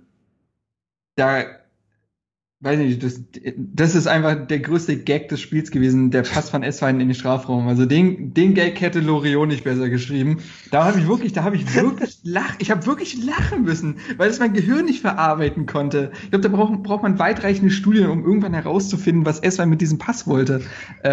Geht auf jeden Fall in die Mitte und da darf er sich dann bei Jarstein bedanken, dass der schnell reagiert hat und sich in Paulsens Schuss geworfen hat. Generell Jarstein vor seinem Fehler auch sehr, sehr, sehr, sehr geniales Spiel gemacht. Nach 27 Minuten diesen gefährlichen Distanzschuss von Sabitzer abgewehrt und knapp 10 Minuten später diese 100-prozentige von Werner. Ja, es sieht auch einfach aus, ne? Aber man sieht in den Wiederholungen erstmal, wie knapp das war. Ja, und ja, genau. Heftig. Und in der 54. Minute dann das Ding, wo er Esswein rettet. Und aus dem Bericht kam es raus, 25 Sekunden später erfolgt dann sein Quasi-Eigentor. Ich habe es auch gar nicht geblickt, weil ich war auf einer Familienfeier und ich habe das über Smartphone geguckt, Sky Go. Und ich hatte in dem Moment nur ein Auge drauf und plötzlich sehe ich, gerade war noch Abschluss. Wieso stehen Werner und Poulsen alleine warum ist das kein Abseits? Und Und dann habe ich das in der Wiederholung gesehen. Ja, genau. Mhm. Ja, und dann habe ich es in der Wiederholung gesehen, also dann danach, und dachte mir, das kann doch alles schon wieder nicht sein. Ja, vor allem, ich habe Jarstein noch so hart gefeiert davor so und habe mich noch so zu den Leuten, mit denen wir da waren, umgedreht und habe gesagt, und der Mann ist nicht mal für Torhüter des Jahres bei Bundesliga.de nominiert, was geht denn hier ab? Und dann hast du die Schnauze. Und dann drehe ich mich wieder um und dann passiert sowas und dann war klar, warum nicht. Vor allem, es ist so schwierig. Einerseits ist es natürlich ein klarer Fehler, auf der anderen Seite, der rutscht halt aus. Was soll man denn machen? Und dann fliegt der Ball halt so doof zum Poulsen. Nicht mal irgendwie, dass das so ein Abschläger ist, der dann irgendwie ins Seiten ausgeht. Nee, der fliegt genau vor die Füße von Poulsen. Und das ist halt dann, es ist halt bitter gewesen. Aber es ist so schwierig, da jetzt einen klaren Fehler zu sagen. Aber andererseits ist es habe ich mich auch bei der Einzelkritik so schwer getan, dass jetzt irgendwie, schwierig. Aber es ist halt bitter gewesen. Also, ist halt anders zu bewerten als Ding gegen Bremen, ne? Ja, ganz genau. Das trifft's gut. Und es ist halt bitter, wie du sagst, aus der Zeit hat es ja nicht gut rausgekommen und dann war nach dem 2-0 war die Partie halt erledigt. Ja, kann man schon so sagen. Ich glaube, wir hätten auch aus eigener Kraft an diesem Tag nicht mehr wirklich ein Tor geschossen. Also da gab's ja noch das 2-1 von, ich wollte jetzt Sammy Knierer sagen. Wie heißt der? Rani? Rani. R-A-N-I, alter Mann. Rani. Mhm. Gut. Ja, keine Ahnung, ich habe diesen Namen noch nie gehört, aber gut, ja. Rani Khedira. Also klassisches Eigentor, kriegt er irgendwie blöd auf den Kopf. Ja, Ibisevic, der am Abseits stand, köpft ihn an und dann... Genau, das kommt noch dazu. Es war eigentlich Abseits. Ja, lassen wir es. Ja, und dann hast du halt gesehen, dann hat halt Hertha nochmal alles nach vorne geworfen nach dem Ding. Was ja auch wichtig ist, also. Ja, absolut. Aber dann war halt hinten alles offen und dann hast du halt das 3-1. Ich finde tatsächlich, das war die beste Phase von Brooks, weil er dann noch einige Steilpässe, die Leipzig hat dann halt nach vorne gekloppt. Und da hat Brooks tatsächlich bewiesen, dass der halt brutal schnell ist für einen Innenverteidiger. Und da ist er teilweise schneller als Werner oder so am Ball gewesen. Ansonsten hattest du halt nur noch Alan, der eingewechselt wurde, und Brooks hinten drin. Das 3:1, da hatten wir das Thema schon. Alan lässt sich viel zu leicht abkochen, geht viel zu schnell zu Boden. Ja, und dann, der Selke macht das schon Selke aber halt auch genial. Also das hat mal so ein bisschen seine Qualität auch aufblitzen lassen. Also das war, da musste ich, also ohne Scheiß, ich saß echt da und habe applaudiert, weil das war echt geil gemacht so. Das war wirklich geil gemacht und natürlich auch so ein bisschen hämisch, ja. Aber es war wirklich ein cooles Tor. Also wirklich saucool. Sagen wir auch seit Wochen Selke ein Thema sein, wenn Bremen jetzt doch nicht sagt, wollen wir. Ja doch, Bremen will ihn ja unbedingt. Die Frage ist nur, ob ihn Leipzig behält, weil sie natürlich jetzt eine Doppelbelastung kriegen, wo das sie auch erstmal mit umgehen müssen. Also ich glaube eher, dass der bleibt, wenn der sich wohlfühlt. Weil der Hasenhüttl hat ja auch am Ende noch so gesagt, so von wegen, und alles gut so. Und, und eine Sache. Ja. Eine Sache doch noch zum also vor dem endgültigen K.O. Also einerseits hat es mich natürlich für die Phase gefreut, aber andererseits finde ich es auch beängstigend, wie viel besser wir plötzlich gespielt haben, als Weiser im Spiel war.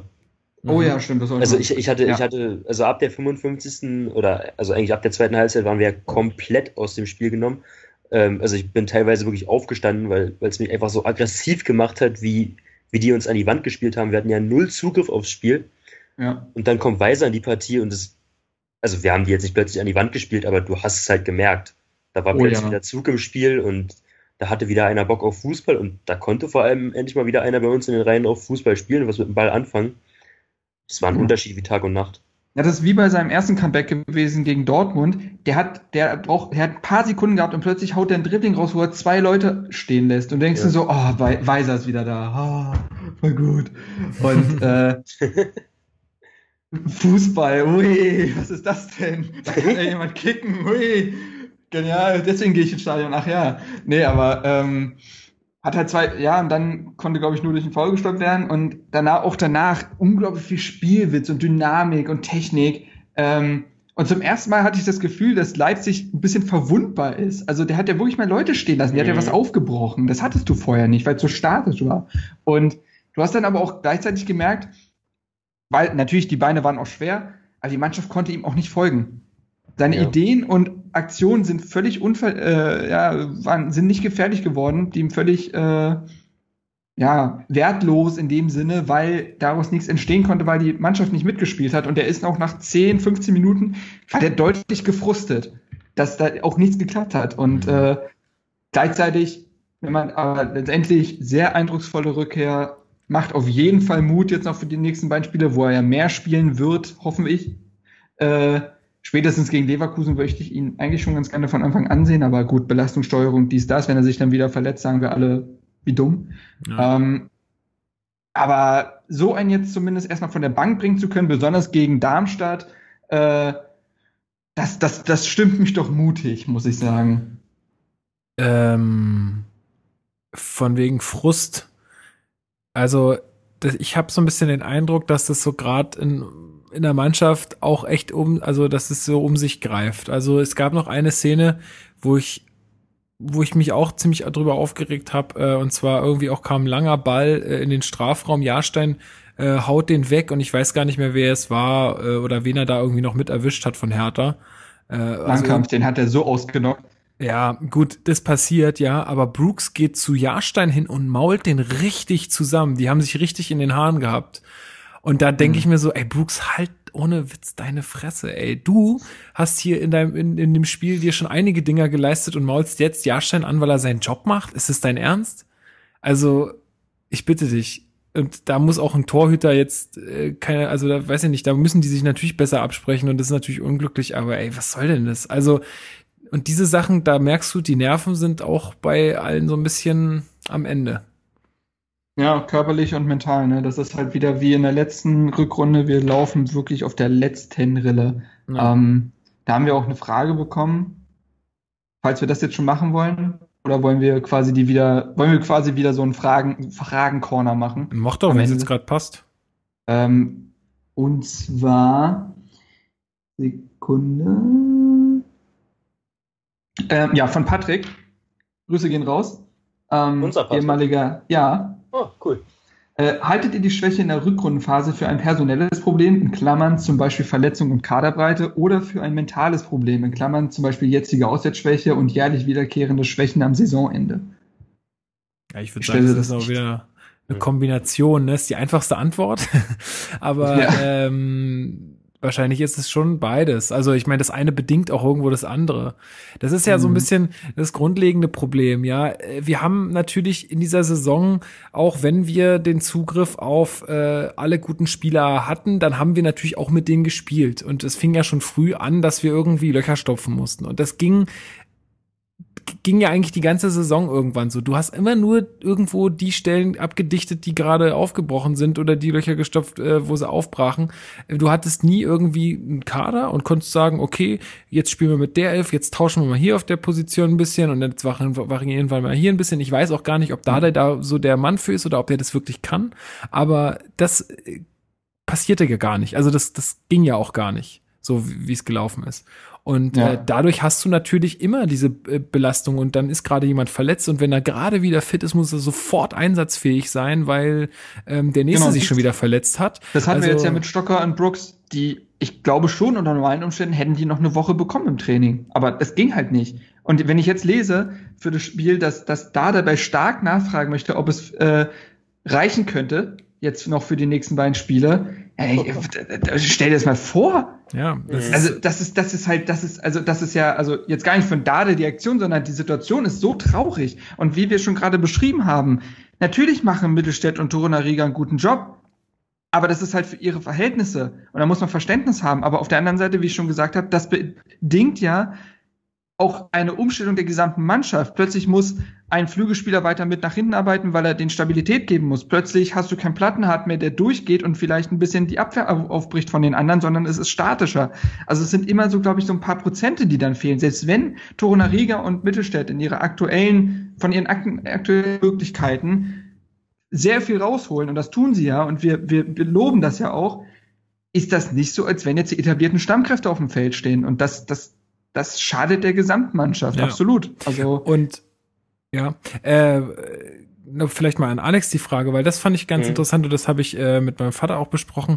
Glaubst du, es wäre vielleicht ratsam, sagen wir mal, jetzt mal ganz blöd, wir würden jetzt nicht in Europa spielen nächste Saison. Glaubst du, es wäre vielleicht ratsam, auch mal schon in der ersten Hälfte der Saison mal zu sagen, ey, ich rotiere jetzt hier mal ein bisschen oder ich werfe jetzt trotzdem mal den rein, auch wenn es gerade vielleicht gut läuft, um halt auch bestimmte Spieler zu schonen? Weil bei uns war es jetzt irgendwie so, wir haben natürlich jetzt die Hinrunde, hatten wir jetzt noch nicht so viele Sorgen, da haben wir dann immer irgendwie aus dem Vollen geschöpft und haben natürlich auch gute Spieler abgeliefert und haben auch viele Punkte geholt. Aber jetzt rächt sich das irgendwie so ein bisschen in der Rückrunde? Oder siehst du das anders? Also könnte man da irgendwie so einen Zusammenhang herstellen? Ja, aber da haben wir... ist schwierig. Also, wenn wir mal auf die letzte Saison gucken, wo wir auch so eine enorm starke Hinrunde hatten, dann war das ja vor allem dessen geschuldet, dass wir so eingespielt waren. Und dass Dada ja immer so ein System hat, worauf er vertraut und worauf er ja zum Beispiel auch im Pokal immer zurückgegriffen hat. Das war ja auch das Ding, dass er ja im Pokal eigentlich nie rotiert hat, sondern immer darauf geachtet hat, dass die gleiche... naja, ich sag mal, Stammachse spielt. Ja, genau, absolut. Aber damit nimmst du das Risiko in Kauf, dass dann, wenn jemand wegfällt oder wenn auch mal zwei wegfallen, dass dann halt wirklich alles so ein bisschen zusammenbricht. Klar, aber andersrum nimmst du halt das Risiko in Kauf, dass wenn du dann rotierst und einen Darida mal zum Beispiel draußen lässt, dass dir dann Leute oder dich Leute dafür kritisieren, wenn es dann nach hinten losgeht. Ja, wieso nimmt er denn auch Darida raus, ohne Not? Ja, genau das ist der Punkt, den ich jetzt ansprechen wollte. Also, aber am Ende ist vielleicht das Ergebnis trotzdem dasselbe. Nur nicht so, man sieht es am Ende der Saison nicht so negativ. Weil vielleicht sind wir am Ende dann auch Siebter oder Sechster. Nur sind nicht nach der Hinrunde Dritter und fallen dann noch irgendwie auf den Siebten runter, sondern sind aber vielleicht... Ja, ist jetzt sehr spekulativ, ist schon richtig. Nur ob ihr den Gedankengang nachvollziehen könnt. Das Ding ist ja, du kannst ja nicht davon ausgehen, dass dir auf einmal irgendwie 4 Stammspieler wegbrechen und deswegen auf Verdacht quasi in der Hinrunde dann Leuten Spielzeit geben, ohne dass quasi der Bedarf besteht. Na gut, aber es machen ja schon auch andere Mannschaften, machen das ja auch, gerade aus den... Also ja, aber da ist aber wer macht das denn? Also da ist ja das Leistungsgefälle dann nicht so groß wie bei uns. Das ist der Punkt, ne? Darauf würde ich ganz gerne nochmal eingehen zum Thema Personalprobleme. Ich finde schon, dass wir uns im Sommer also gut mit Duda, das konnte jetzt keiner wissen, aber dass wir uns zum Beispiel durch den Abgang von Giaggi schon geschwächt haben. Weil er wäre so ein Spieler, der mal was Kreatives bringen kann. Und wenn wir mal gucken, im Vergleich zur letzten Saison, dann hatten wir immer noch einen Baumjohann, den man von der Bank bringen konnte, der dann auch was von der Bank, wirkt jetzt lächerlich, aber der hat dann in den letzten Minuten nochmal kreative Impulse gebracht. Das haben die halt da gehe ich nicht konform. Also da holst du mich nicht ab mit Baumjohann, sorry. Ja, aber jetzt haben wir halt gar nichts mehr, was kreativ irgendwie abgelegt werden kann. Das ist ja richtig. Ich finde schon, dass das ein Kaderproblem ist. Ja, ich glaube auch, gefordert ist. Auf jeden Fall ist es ein Kaderproblem. Also da bin ich auch ganz entschieden, dass das ein Kaderproblem ist. Ja. Die zweite Reihe ist einfach zu schwach. Es ist einfach so. Na, ich glaube, die zweite Reihe ist nur dann schwach, wenn du halt die erste Reihe eine halbe Saison ersetzen musst. Das hat ja durchaus funktioniert. In der Hinrunde hat Darida wochenlang gefehlt. Und da hast du den Stocker halt hinstellen können. Aber wenn Mitchell Weiser die halbe Saison fehlt, das kriegst du halt nicht gebacken. Und dafür reicht's einfach nicht. Aber das wäre ja bei fast jedem normalen Bundesligisten der Fall.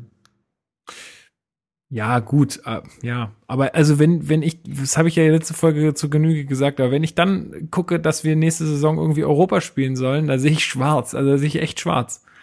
Das wird nicht funktionieren. Ja, also es redet ja auch, Thema Mitchell Weiser, es redet ja keiner davon, dass wir den gleichwertig ersetzen können, weil, wie du es sagst, das kann eine Mannschaft auf unserem Level einfach nicht kompensieren. Aber es kann auch nicht sein, dass wir komplett einbrechen, wenn der fehlt. Also seitdem er nicht mehr da ist, das haben wir ja schon öfter angesprochen, finden wir ja spielerisch kaum noch statt. Das ist dann wirklich ein Armutszeugnis.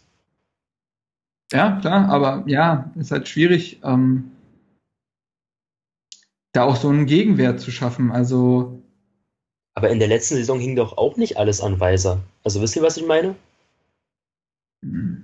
Ja, gut, aber wir haben ja schon gesagt, dass... Ich weiß auch nicht, ob das alles an Weiser liegt. Also, nein, natürlich nicht, aber da war es ja auch so, dass ein Kalou viel konstanter gespielt hat, als jetzt in dieser Saison, wo du vielleicht auch sogar merkst, dass es vielleicht auch altersbedingt, wer weiß, einfach nicht mehr so für diese Leistung reicht. Und da hat auch ein Darida von Anfang an 100% geben können. Ich finde, Darida war in der Hinrunde eigentlich kein Faktor. Selbst wenn er dann wieder genesen war, war er ein Schatten seiner selbst irgendwo. Und das ist halt schwierig dann. Und wie gesagt, du konntest halt auch hier das Niveau nicht perfekt hochhalten, weil halt die Spieler so lange ausgefallen sind. Und es sind so viele Komponenten letztendlich. Ja. Aber wir sind uns einig, dass halt die Kaderprobleme oder sagen wir mal durch die durch die sehr hohen Verletzungssorgen der Kader schon das Problem dafür ist, dass natürlich am Ende raus auch du einfach im Hirn einfach verbrannt bist, ja. Also Also das ist natürlich auch eine Stresssituation, so. wenn du verletzt bist und du wenn du weißt, ich kann das jetzt hier eigentlich gar nicht richtig auskurieren, das ist ja wie bei jedem im Büro oder sonst wo auf der Arbeit, wenn du halt irgendwie gerade einen Stress hast und du wirst krank oder dir geht's nicht gut, dann gehst du auch irgendwie viel früher wieder mal zur Arbeit, ja, bist aber auch nicht fit und kommst auch nicht so richtig klar und bist natürlich auch viel, viel ausgebrannter nach den 3 Wochen dann, als wenn du dich mal richtig auskuriert hättest. So, das kann man schon irgendwie vergleichen. Also ich glaube, das bedingt sich so ein bisschen. Aber ich finde, wir haben halt viele ungeahnte Probleme in dieser Saison gehabt, die normalerweise nicht so das Problem gewesen wären. Also dass Kalou so dermaßen einbricht, war nicht zu erwarten, dass Haraguchi nach der Hinrunde sagt, okay, jetzt gebe ich halt nicht mehr 100%, ist auch nicht abzusehen gewesen, dass ganz massiv wichtige Stammspieler so lange fehlen und so oft fehlen, war nicht abzusehen. Also ich glaube, wir würden, wenn jetzt ist er weg, Schwächen in dieser Saison, die auch so nicht vorauszusehen waren. Du warst kurz weg. Vielleicht wiederholst du das nochmal. Ja, auch nicht alles. Okay, sorry. Es gab einfach gewisse Variablen diese Saison, die wir in der letzten Saison nicht hatten. Und dafür ist der Kader einfach nicht breit genug. Und wie gesagt, das wäre aber auch bei fast jedem normalen Bundesligisten auf unserem Niveau der Fall. Also ich finde, es ist kein Kaderproblem. Es ist kein generelles Kaderproblem, es ist ein Kaderproblem in dieser Extremsituation. Ja. Ja, gebe ich dir an sich recht und klar konnte man die ganzen Formschwankungen schlecht mit einrechnen, aber wenn ich mir vorstelle, dass ja eigentlich davon ausgegangen wurde, dass wir mit dem Kader in Europa antreten, dann wäre ich gespannt gewesen, wie das ausgesehen hätte. Ja. Das ist also, ja auch, das ist hoffe, auch mein Problem. Dass man da in diesem Sommer dann anders rangeht. Also falls wir, gut, wissen wir ja nicht, ob wir es jetzt schaffen nach Europa, aber wenn, dann muss da quantitativ und auch qualitativ deutlich mehr kommen. Ich habe da eine Idee. Wir machen eine neue Finanzierungsrunde und kaufen richtig viele Spieler auf Kosten der Leute. Ah, so dass man dann, aber mir gehört der rechte C von dem Spieler. Jetzt habe ich aber auch Ansprüche. Ja. Nee, aber um es jetzt mal abzuschließen, weil Union fängt gerade an und ich will noch ein bisschen was von dem Spiel sehen. Wollte ich dir noch fragen? Hm? Wichtige Fragen. Ja, machen wir alles noch. Nur dann treiben wir das Ganze jetzt mal trotzdem voran. Vielleicht, ja. Also können wir damit Leipzig erstmal jetzt abschließen. Ja. Haben wir ja schon längst eigentlich gemacht. So, ja. Dann kurz, weil ich das jetzt angesprochen habe, es gibt eine neue Finanzierungsrunde für alle, die es noch interessiert. Hertha BSC sammelt über Capilendo, über dieses Internetportal, wo man so, wie so ein bisschen Crowdfunding, es ist ja nicht, sondern es ist Crowdlending. Das hatten sie ja schon mal gemacht, um die digitale Transformation voranzutreiben. Dieses Mal geht es um 1,5 Millionen für die Jugendarbeit von Hertha BSC, für einen neuen Kunstrasenplatz, für die Jugendakademie und für was war's noch? Ja, also für die Jugendarbeit mal so generell. Und da sind jetzt schon 4% Rendite, oder? Ja, 4% Rendite kriegst du nirgendwo. Also deswegen sind auch die 1 Million sind schon finanziert, was für Mitglieder reserviert war. Und jetzt kommen nochmal ab dem 8., das ist morgen. Also wenn ihr das hört, vielleicht dann heute oder vielleicht ist es auch schon vorbei. Der 8. ist heute. Nee. Dann ist es am 9. Ja. Okay, dann startet es am 9. Um 18 Uhr die letzten 500.000, aber also das wird in Sekundenschnelle, wird das weg sein wahrscheinlich, weil, wie gesagt, wer Geld hat und 4% in Aussicht hat, der wird nicht Nein sagen, egal ob er Hertha-Fan ist oder nicht. Genau, das so viel dazu. Finde ich, mehr brauchen wir da jetzt auch nicht wirklich zu sagen. Hatten wir, was wir da so von halten und so, von diesen Finanzierungen und sowas, das hatten wir alles damals schon besprochen. Dann haben wir noch eine kurze Verkündung zu machen, beziehungsweise ihr habt es sicher schon mitbekommen, Kraft hat verlängert. Wie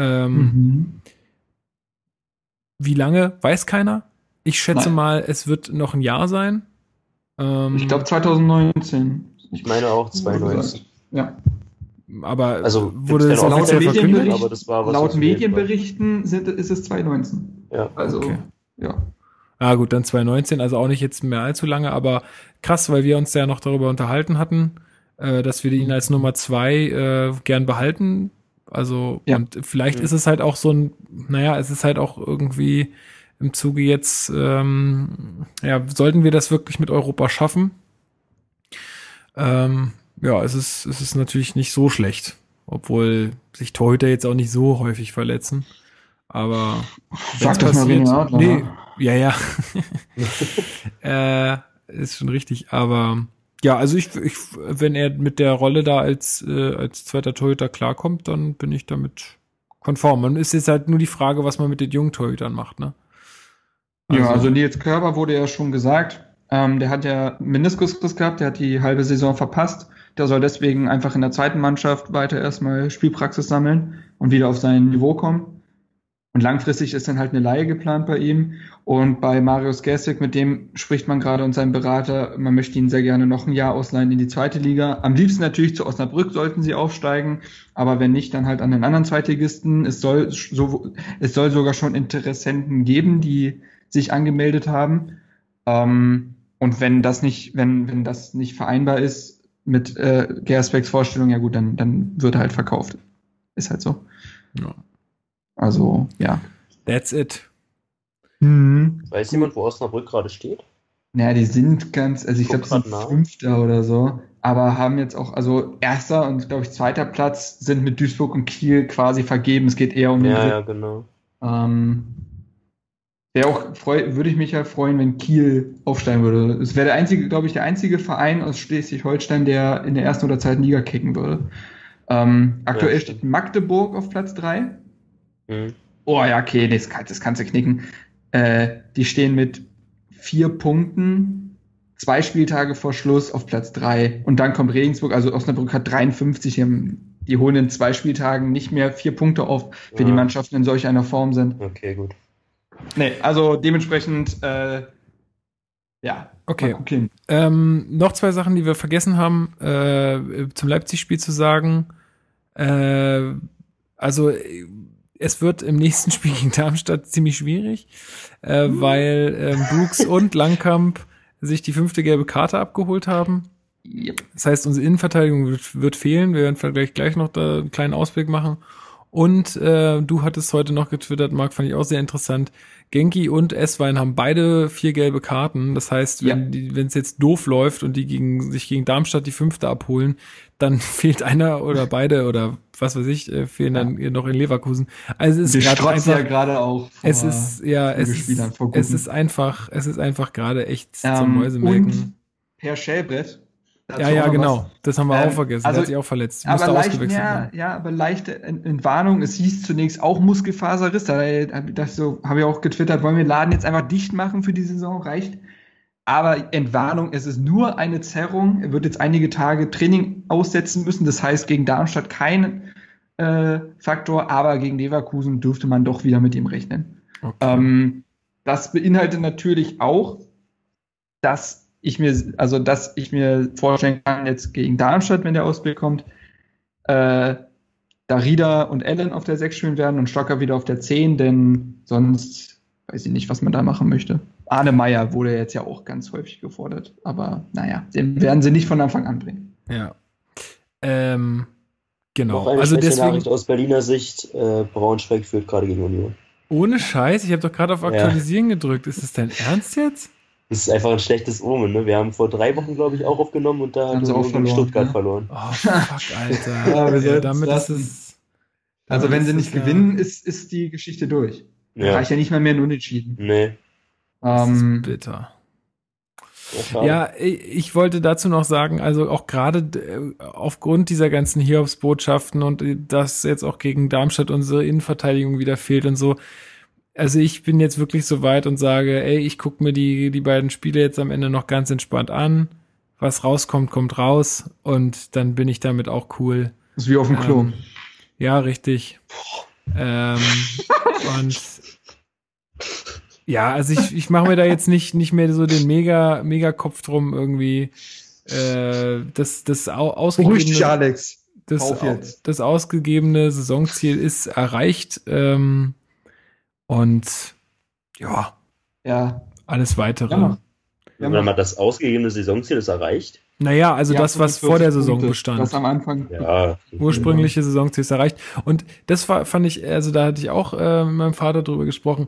Ist es vielleicht manchmal nicht auch ein bisschen, also natürlich sagen wir immer, ja, und man muss ja dann irgendwie seine Ziele höher stecken oder so.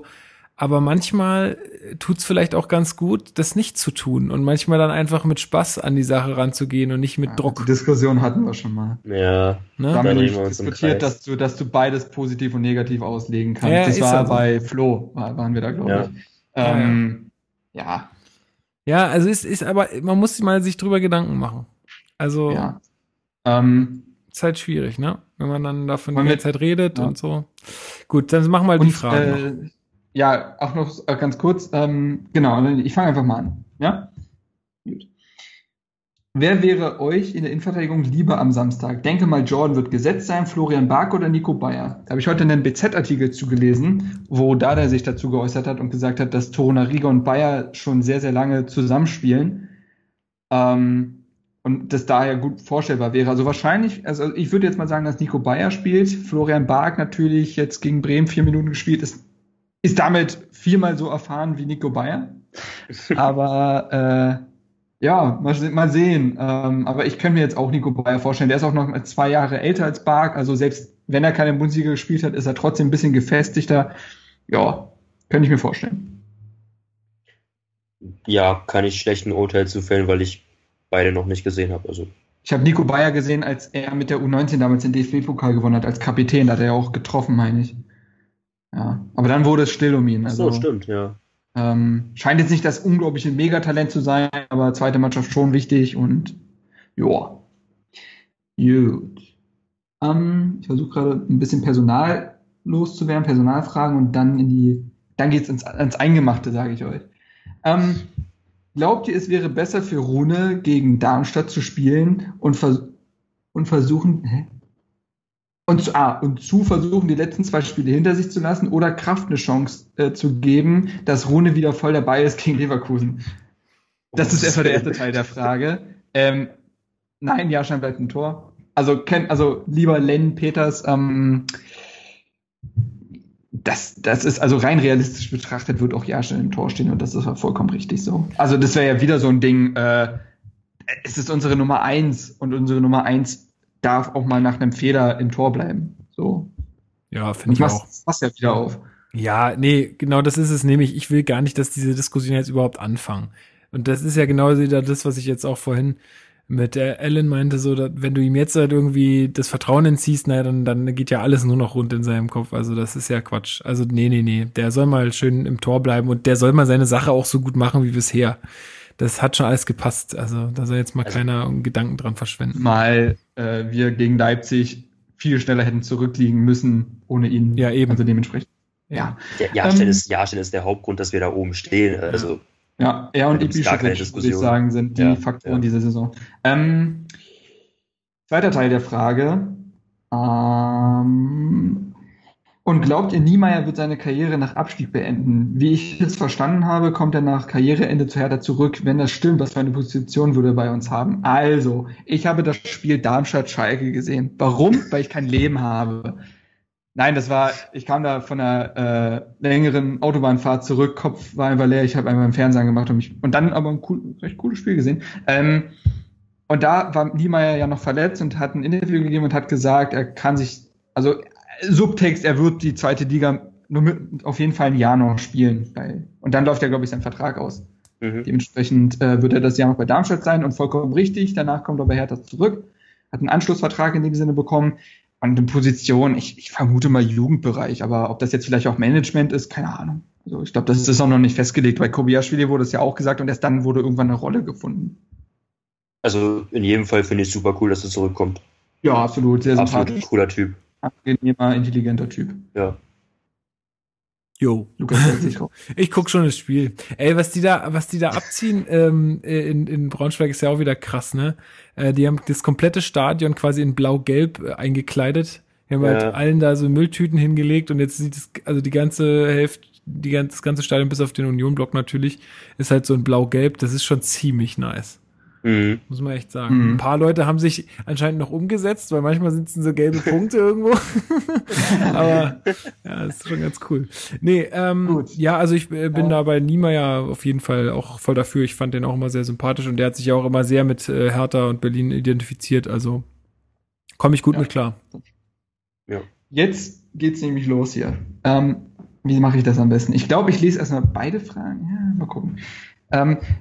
Niklas Hagen. Dardai hat Hertha Stabilität in der Defensive gebracht. Geht es aber um das Offensivspiel, fällt Hertha im Vergleich mit der Konkurrenz doch deutlich ab. Glaubt ihr, dass das ausschließlich dem vorhandenen bzw. nicht vorhandenen Spielermaterial zuzuschreiben ist? Oder dass eventuell auch Dardai taktisch an seine Grenzen gekommen ist? Andersrum gefragt, ist eine deutliche spielerische Weiterentwicklung mit den richtigen Neuzugängen überhaupt zu erwarten? Finde ich erstmal eine sehr gute Frage. Fand ich auch interessant auf jeden Fall. Ja. Total. Und tatsächlich habe ich mir gestern darüber Gedanken gemacht, weil mich ein Kumpel gefragt hat, beziehungsweise meinte, dass er in den letzten Wochen jetzt schon vermehrt irgendwie Stimmen vernommen hätte in Richtung Trainerfrage. Mhm. Hat das selber gleich auf den Scheiterhaufen gelegt und bin ich auch der Meinung, also das Fass brauchen wir nicht aufmachen. Aber ich finde, man vergisst das immer so ein bisschen, weil wir ja in den letzten Wochen oder Monaten spielerisch halt unterirdisch performen, aber ich kann mich an das war die Phase um das Hamburg-Spiel in der letzten Saison, da gab es einen Sportstudiobericht im ZDF und da war das Zitat von der Kommentatorin: Hertha im Herbst 2015 war es ja dann, ist spielerisch eine Offenbarung und im positiven Sinne gemeint. Mhm. Und das war halt wirklich so, also wenn ich an die Hinrunde letztes Jahr zurückdenke, dann war das eine Augenweide. Und Solche Spiele hatten wir auch in der Hinrunde. Ich erinnere an. Hatten wir in der Hinrunde, genau, hatten wir bis zum 10. Spieltag, sage ich mal. Und seitdem geht es halt wirklich konstant bergab. Und ja, aber ich glaube, liegt jetzt wirklich also daran, dass Dardai nicht mehr kann, den Peak erreicht hat, oder liegt es halt daran, dass das Personal dafür nicht vorhanden ist? Nee, ja, ich glaube eher zweiteres. Und ich finde, man darf halt auch nicht vergessen, Dardai war halt U15-Trainer, hat dann die ungarische Nationalmannschaft trainiert und ist dann Bundesliga-Trainer geworden. Also ich meine, ich will ihm jetzt da nicht irgendwie so Welpenschutz oder so geben, aber man muss halt auch also das ist auch noch bei ihm, finde ich, eine Entwicklung. Der ist ja kein vollwertiger Bundesliga-Trainer wie ein Carlo Ancelotti und jetzt muss der was reißen, sondern der ist 2 Jahre lang Bundesliga-Trainer. Also ich finde schon, ich weiß nicht, ob man das erwarten kann, so eine Weiterentwicklung, keine Ahnung, aber ich finde nicht, dass man das in Frage stellen sollte. Also man sollte ihm auf jeden Fall das Vertrauen geben und sagen, mach das oder probier das, und dann werden wir sehen, was bei rauskommt. Aber ich finde jetzt nicht, dass man da jetzt darüber diskutieren sollte, weil das ist jetzt müßig. Ganz ehrlich, wenn ich mich an Zeiten vor Dardai erinnere, da wird mir ganz schlecht. Oh, Gott, eben. Also deswegen ist alles gut gerade. Zumal ich finde auch, ja, wie gesagt, Rückrunde ist Rückrunde, aber ich finde auch in dieser Hinrunde hast du aber auch eine Weiterentwicklung teilweise gesehen. Also du siehst, dass da auch Dinge dazu addiert wurden, so was Aufbauspiel teilweise angeht. Also jetzt, wie gesagt, sagen wir alle, ist das statisch, aber in der Hinrunde war das ja sehr konstruktiv gespielt, finde ich. Mhm. Oftmals. Also ich finde schon, dass du auch siehst, dass da an was gearbeitet wird. Und wie ihr sagt, Dardai sagt ja auch selbst oft, ich bin noch ein junger Trainer, ich lerne noch dazu. Er hat jetzt auch letztens bei dieser Verletzungsproblemfrage in der PK gesagt, ja, wir arbeiten nächstes Jahr auch noch mit noch mehr messbaren Dingen und so. Und also es klang tatsächlich so, als ob sie diese SAP-Software benutzen wollen, die auch Hoffenheim oder so benutzen, wo Spieler auch selber Feedback geben. Komisch, dass Hoffenheim die benutzt. Komisch. Ja klar, die sind erste Empfänger, aber Hertha hat doch jetzt eine SAP-Kooperation gestartet, also die werden jetzt auch in die Richtung gehen, und da war ein interessanter Bericht, glaube ich, im Sportstudio, da gibt's dann Apps für die Spieler, wo die selber sagen können, was an ihrem Körper wie wehtut und wie belastet ist und was sie dann wie trainieren wollen, und es geht alles in so eine Software, das ist ziemlich krass. Okay. Vielleicht. Aber er hat halt auch gesagt, dass man da noch weitere Mittel jetzt gehen möchte nächstes Jahr, um auch die Trainingsbelastung und Belastung und Steuerung noch zu verbessern. Also da ist auch noch Luft nach oben. Und wie gesagt, vor Dardai muss man mal gucken, wo wir herkamen. Und es ist jetzt nicht ein komplett neuer Kader, den wir seitdem haben, muss man ja auch mal sagen. Ist jetzt nicht so, dass wir seitdem 5 neue Stammspieler hingestellt bekommen haben. Ja. Aber genau da ist ja der Punkt, finde ich. Also gerade weil ja das Gerüst, sage ich mal, erhalten bleibt. Also wir haben ja jetzt in den letzten 2 Jahren keinen Stammspieler verloren. Mhm. Sollte man ja eigentlich schon erwarten, dass das Spiel eher sich weiterentwickelt, als dass es stagniert, beziehungsweise jetzt in der aktuellen Phase sogar deutlich schlechter wird. Ja, also ich bin völlig bei euch. Ich will jetzt keine Trainerdiskussion aufmachen, um Gottes Willen. Aber man muss ja schon mal, den Finger irgendwo kritisch in die Wunde legen. Ja, klar, aber die Probleme mit Verletzungen und so haben wir gerade auch angesprochen. Wie gesagt, in der Hinrunde, als wir den Kader hatten, hat es ja auch funktioniert. Wir nehmen jetzt mal das Brøndby-Spiel raus. Aber ansonsten hat das ja alles spielerisch sehr gut funktioniert, als die Spieler da waren. Ja, das ist richtig.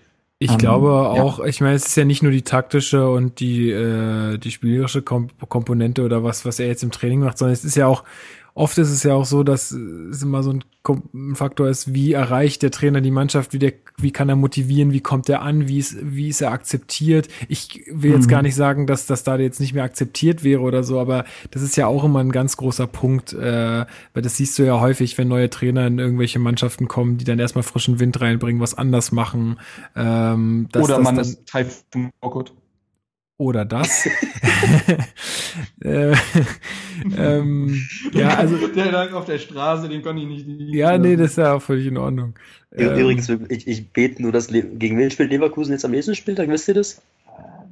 Ja, lass mich nachgucken. Also wie auch immer, ich hoffe, dass Völler nicht noch auf die Idee kommt, den kurz vorm Spiel gegen uns zu entlassen, weil... Und dann Jupp Heynckes für einen Spieltag. Ja.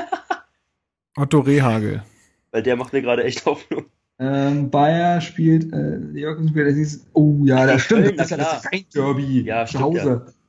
Der kriegt auf die Schnauze. Ja. will ich eigentlich nicht. Ist doch gar kein Derby. Ist doch das wird so ein 1-1. Ein 1-1 wird es. So. Naja, auf jeden Fall glaube ich ja, dass da auch so Komponenten sind, dass man auch leistungsfähiger ist, wenn irgendwie bessere Stimmung ist und sowas. Und gut, diese gute Stimmung ist jetzt halt gerade nicht, ne? Ja, aber also ganz ehrlich, da will ich eigentlich gar nicht weiter drüber reden. So, das ist. Nee, Trainersfrage wird hier nicht gestellt. Nee. Gut. Es gibt noch eine letzte Frage, die uns als Privatnachricht geschickt wurde. Hallo Jungs, eine Frage zum Podcast. Sollten wir die Euroleague nicht erreichen? Wie seht ihr das Potenzial für die nächste Saison? Ist solch eine Hinrunde ein drittes Mal möglich? Drohen Abgänge, in Klammern Weiser zu Leipzig, Brooks nach England. Jo, also sind ja viele Fragen auf einmal. Eine dritte Hinrunde so möglich? Ja, ganz ehrlich. Wenn dann halt die Spieler, die jetzt verletzt sind oder jetzt gerade so wiederkommen, wenn dann Duda eine komplette Vorbereitung hat, wenn wir Kaderstellen wieder neu besetzen oder besser besetzen, dann ist so eine Hinrunde wieder möglich, ja. Natürlich muss man auf der anderen Seite sagen, haben jetzt auch immer wieder Mannschaften halt gepatzt, die man eigentlich dort etabliert sieht. Aber ansonsten kann ich mir schon vorstellen, dass wir eine ähnliche Hinrunde spielen können wie in den letzten 2 Jahren. Das haben wir jetzt zweimal bewiesen, also wäre es jetzt kein großer Zufall und man müsste nicht von Glück reden, wenn es nochmal so käme. Ja, vor allem sehe ich die Chance eher gegeben, dass wir so eine Hinrunde spielen, wenn wir nicht europäisch spielen, als wenn wir es tun. Das ist richtig. Ja. Mit Sicherheit. Aber trotzdem muss man sagen, weil das ja auch seine Frage war, ob die Abgänge drohen. Natürlich ist das halt immer die Krux an dem Ganzen. Ne? Wenn du halt nicht Europa spielst, kannst du dann mit den Argumenten, ja, dann spielen wir nächste Saison wieder so eine konstante Bundesliga-Serie, kannst du damit die Spieler halten oder auch neue Spieler verpflichten. Ne? Du hast natürlich immer mehr Argumente, wenn du in Europa spielst. Das ist halt immer das Spiel. Das hatten wir auch letztes Mal schon erörtert, aber... Also ich sehe die Gefahr auf jeden Fall. Ja, sehe ich auch absolut so. Und wobei ich bei den genannten, also Weiser und Brooks, auch sagen muss, dass ich die Gefahr auch sehe, wenn wir uns für Europa qualifizieren. Also ich halte es nicht für gegeben, dass, wenn wir jetzt Sechster werden, Brooks und Weiser zwingend noch ein Jahr bleiben. Da müssen die aber dann ganz schön tief in die Tasche greifen. Ne? Bis wann haben die beide Vertrag? Bis 2019? Ja, aber ich glaube, dass das Leipzigs geringstes Problem ist. Ja gut, aber ist ja dann gut. Also das ist dann auch gut für uns. Ich meine, weil wenn da halt ein Verein kommt, der dem Spieler mehr Perspektive bietet und wenn er dann weg will, weißt du, dann ist es für mich auch immer ein Quatsch zu sagen, ja, ich will den jetzt unbedingt behalten, weil wenn der halt weg möchte und wenn der dann halt auch international spielen will, dann muss man halt so viel Kohle abgreifen, wie geht, aber dann macht's ja auch keinen Sinn, irgendwie den dann irgendwie krampfhaft zu halten und zu sagen, erfüll den Vertrag oder so. Die Frage stellt sich, also so weit sind wir halt nicht, dass wir jetzt wie Borussia Dortmund irgendwie sagen können, wir halten Lewandowski noch ein Jahr und lassen ihn seinen Vertrag aussitzen. Also. Ah. Gut. Marc, du noch was zu dem Thema oder bist du weg? Ich bin da und alles gut. Alles klar. Okay, sind wir dann soweit durch für heute? Ich glaube ja, ne? Also, ja, doch. Naja, jetzt haben wir noch 2 Spiele. Gegen Darmstadt auswärts ohne Innenverteidigung und gegen Leverkusen zu Hause. Ich kann nur an alle appellieren, die in Berlin sind. Geht zum letzten Heimspiel ins Stadion. Das wird. Haben wir jetzt eigentlich einen Ausblick zu Darmstadt gemacht? Nicht komplett, ne? Also wir haben so richtig sehr viel über Kaderprobleme gesprochen, aber... Ja, nicht so richtig, ne. Ja gut, aber also ich hatte mal ausgerechnet, wenn es so kommt, dass jetzt Torunarigha und der Barg zumindest in der Innenverteidigung spielen und Maxi Mittelstädt außen, dann wäre unsere Verteidigung mit unter 22 Jahren ziemlich jung. Obwohl da ist ja Pekarik mit dabei, der 30 ist, also der zieht das Ganze etwas nach oben. Also es wäre schon Hardcore auf jeden Fall. Aber da ist es, finde ich, so, ey, da müssen wir versuchen, Darmstadt einfach vorne einzuschnüren. Wir müssen versuchen, echt alles nach vorne zu werfen und bloß weg von unserem Strafraum zu halten. Und zwar Vollgas und nicht irgendwie lange abwarten. Das bringt, glaube ich, nichts mit so einer Abwehr, die so unerfahren ist.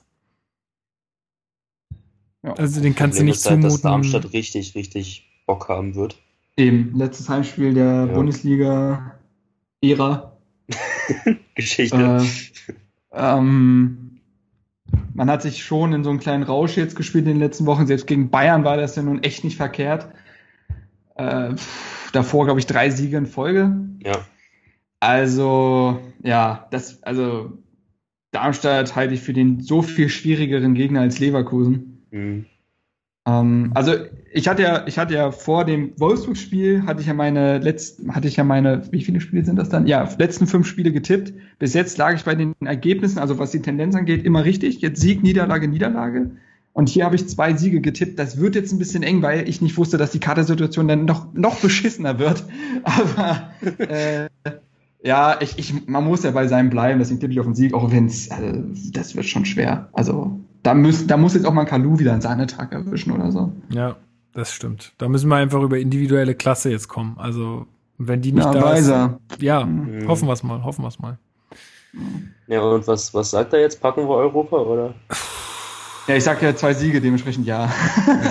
Aber, also, mein Ich vor 5 Wochen, gefühlt vor 4 Wochen, hat ja gesagt. Ich glaube tatsächlich, also jetzt rein realistisch glaube ich, dass wir halt nicht gegen Darmstadt gewinnen werden, vielleicht sogar verlieren werden. Das heißt, wir brauchen noch einen Spieltag, wo die Konkurrenz auch patzt. Und gegen Leverkusen gewinnen wir, glaube ich. Oder müssen wir gewinnen, kein Wenn und Aber. Ich kann es nicht tippen. Es ist zu eng. Also es gibt so viele Mannschaften noch, die da irgendwie mitmischen können. Ich kann und will es nicht tippen. Möchte ich Europa? Ja. Ist es unvernünftig? Absolut. Aber ich will auch so Geschichten wie Frankfurt in Bordeaux oder Augsburg in Liverpool. Ich will das jetzt auch, verdammte Axt. Ich will mir nicht die Butter vom Brot das zweite Mal klauen lassen. Und aber es ist so eng. Ich kann es nicht tippen. Es geht nicht. Ja, ich sehe es genauso eigentlich. Also ja. Geil wäre es irgendwie. Aber ich hab's auch schon gesagt, ich glaube, wenn es dann am Ende nicht so ist, dann bin ich nicht so traurig wie letztes Jahr. Dann denke ich mir, ja gut, dann ist es halt nicht so. Dann ist es halt so. Mein Gott. Gut. Damit können wir die Runde für heute schließen, oder? Und uns der zweiten Liga wieder widmen. Ja. Ja, gut. Schön, dass ihr doch dann noch so spontan Zeit gefunden habt dafür. Und ja, das nächste Mal werden wir schlauer sein, was passiert ist im Kampf um Europa und im Saisonabschluss. Ich denke, wir machen eine ganz reguläre Folge, wo wir einfach nochmal die beiden Spiele besprechen und dann nochmal, wie gewohnt, auch eine Folge, wo wir so die gesamte Saison oder die Rückrunde dann nochmal Revue passieren lassen. Und vielleicht kriegen wir das ja hin, dass wir dann uns hier bei mir treffen und dann können wir das hier alle an einem Tisch, das ist ja auch ein bisschen netter, so als über Skype, so alleine zu Hause zu sitzen. Vielleicht kriegen wir das ja auf die Reihe. Müssen wir mal planen. Ja, klar. Gut, dann erstmal allen Zuhörern vielen Dank fürs Zuhören.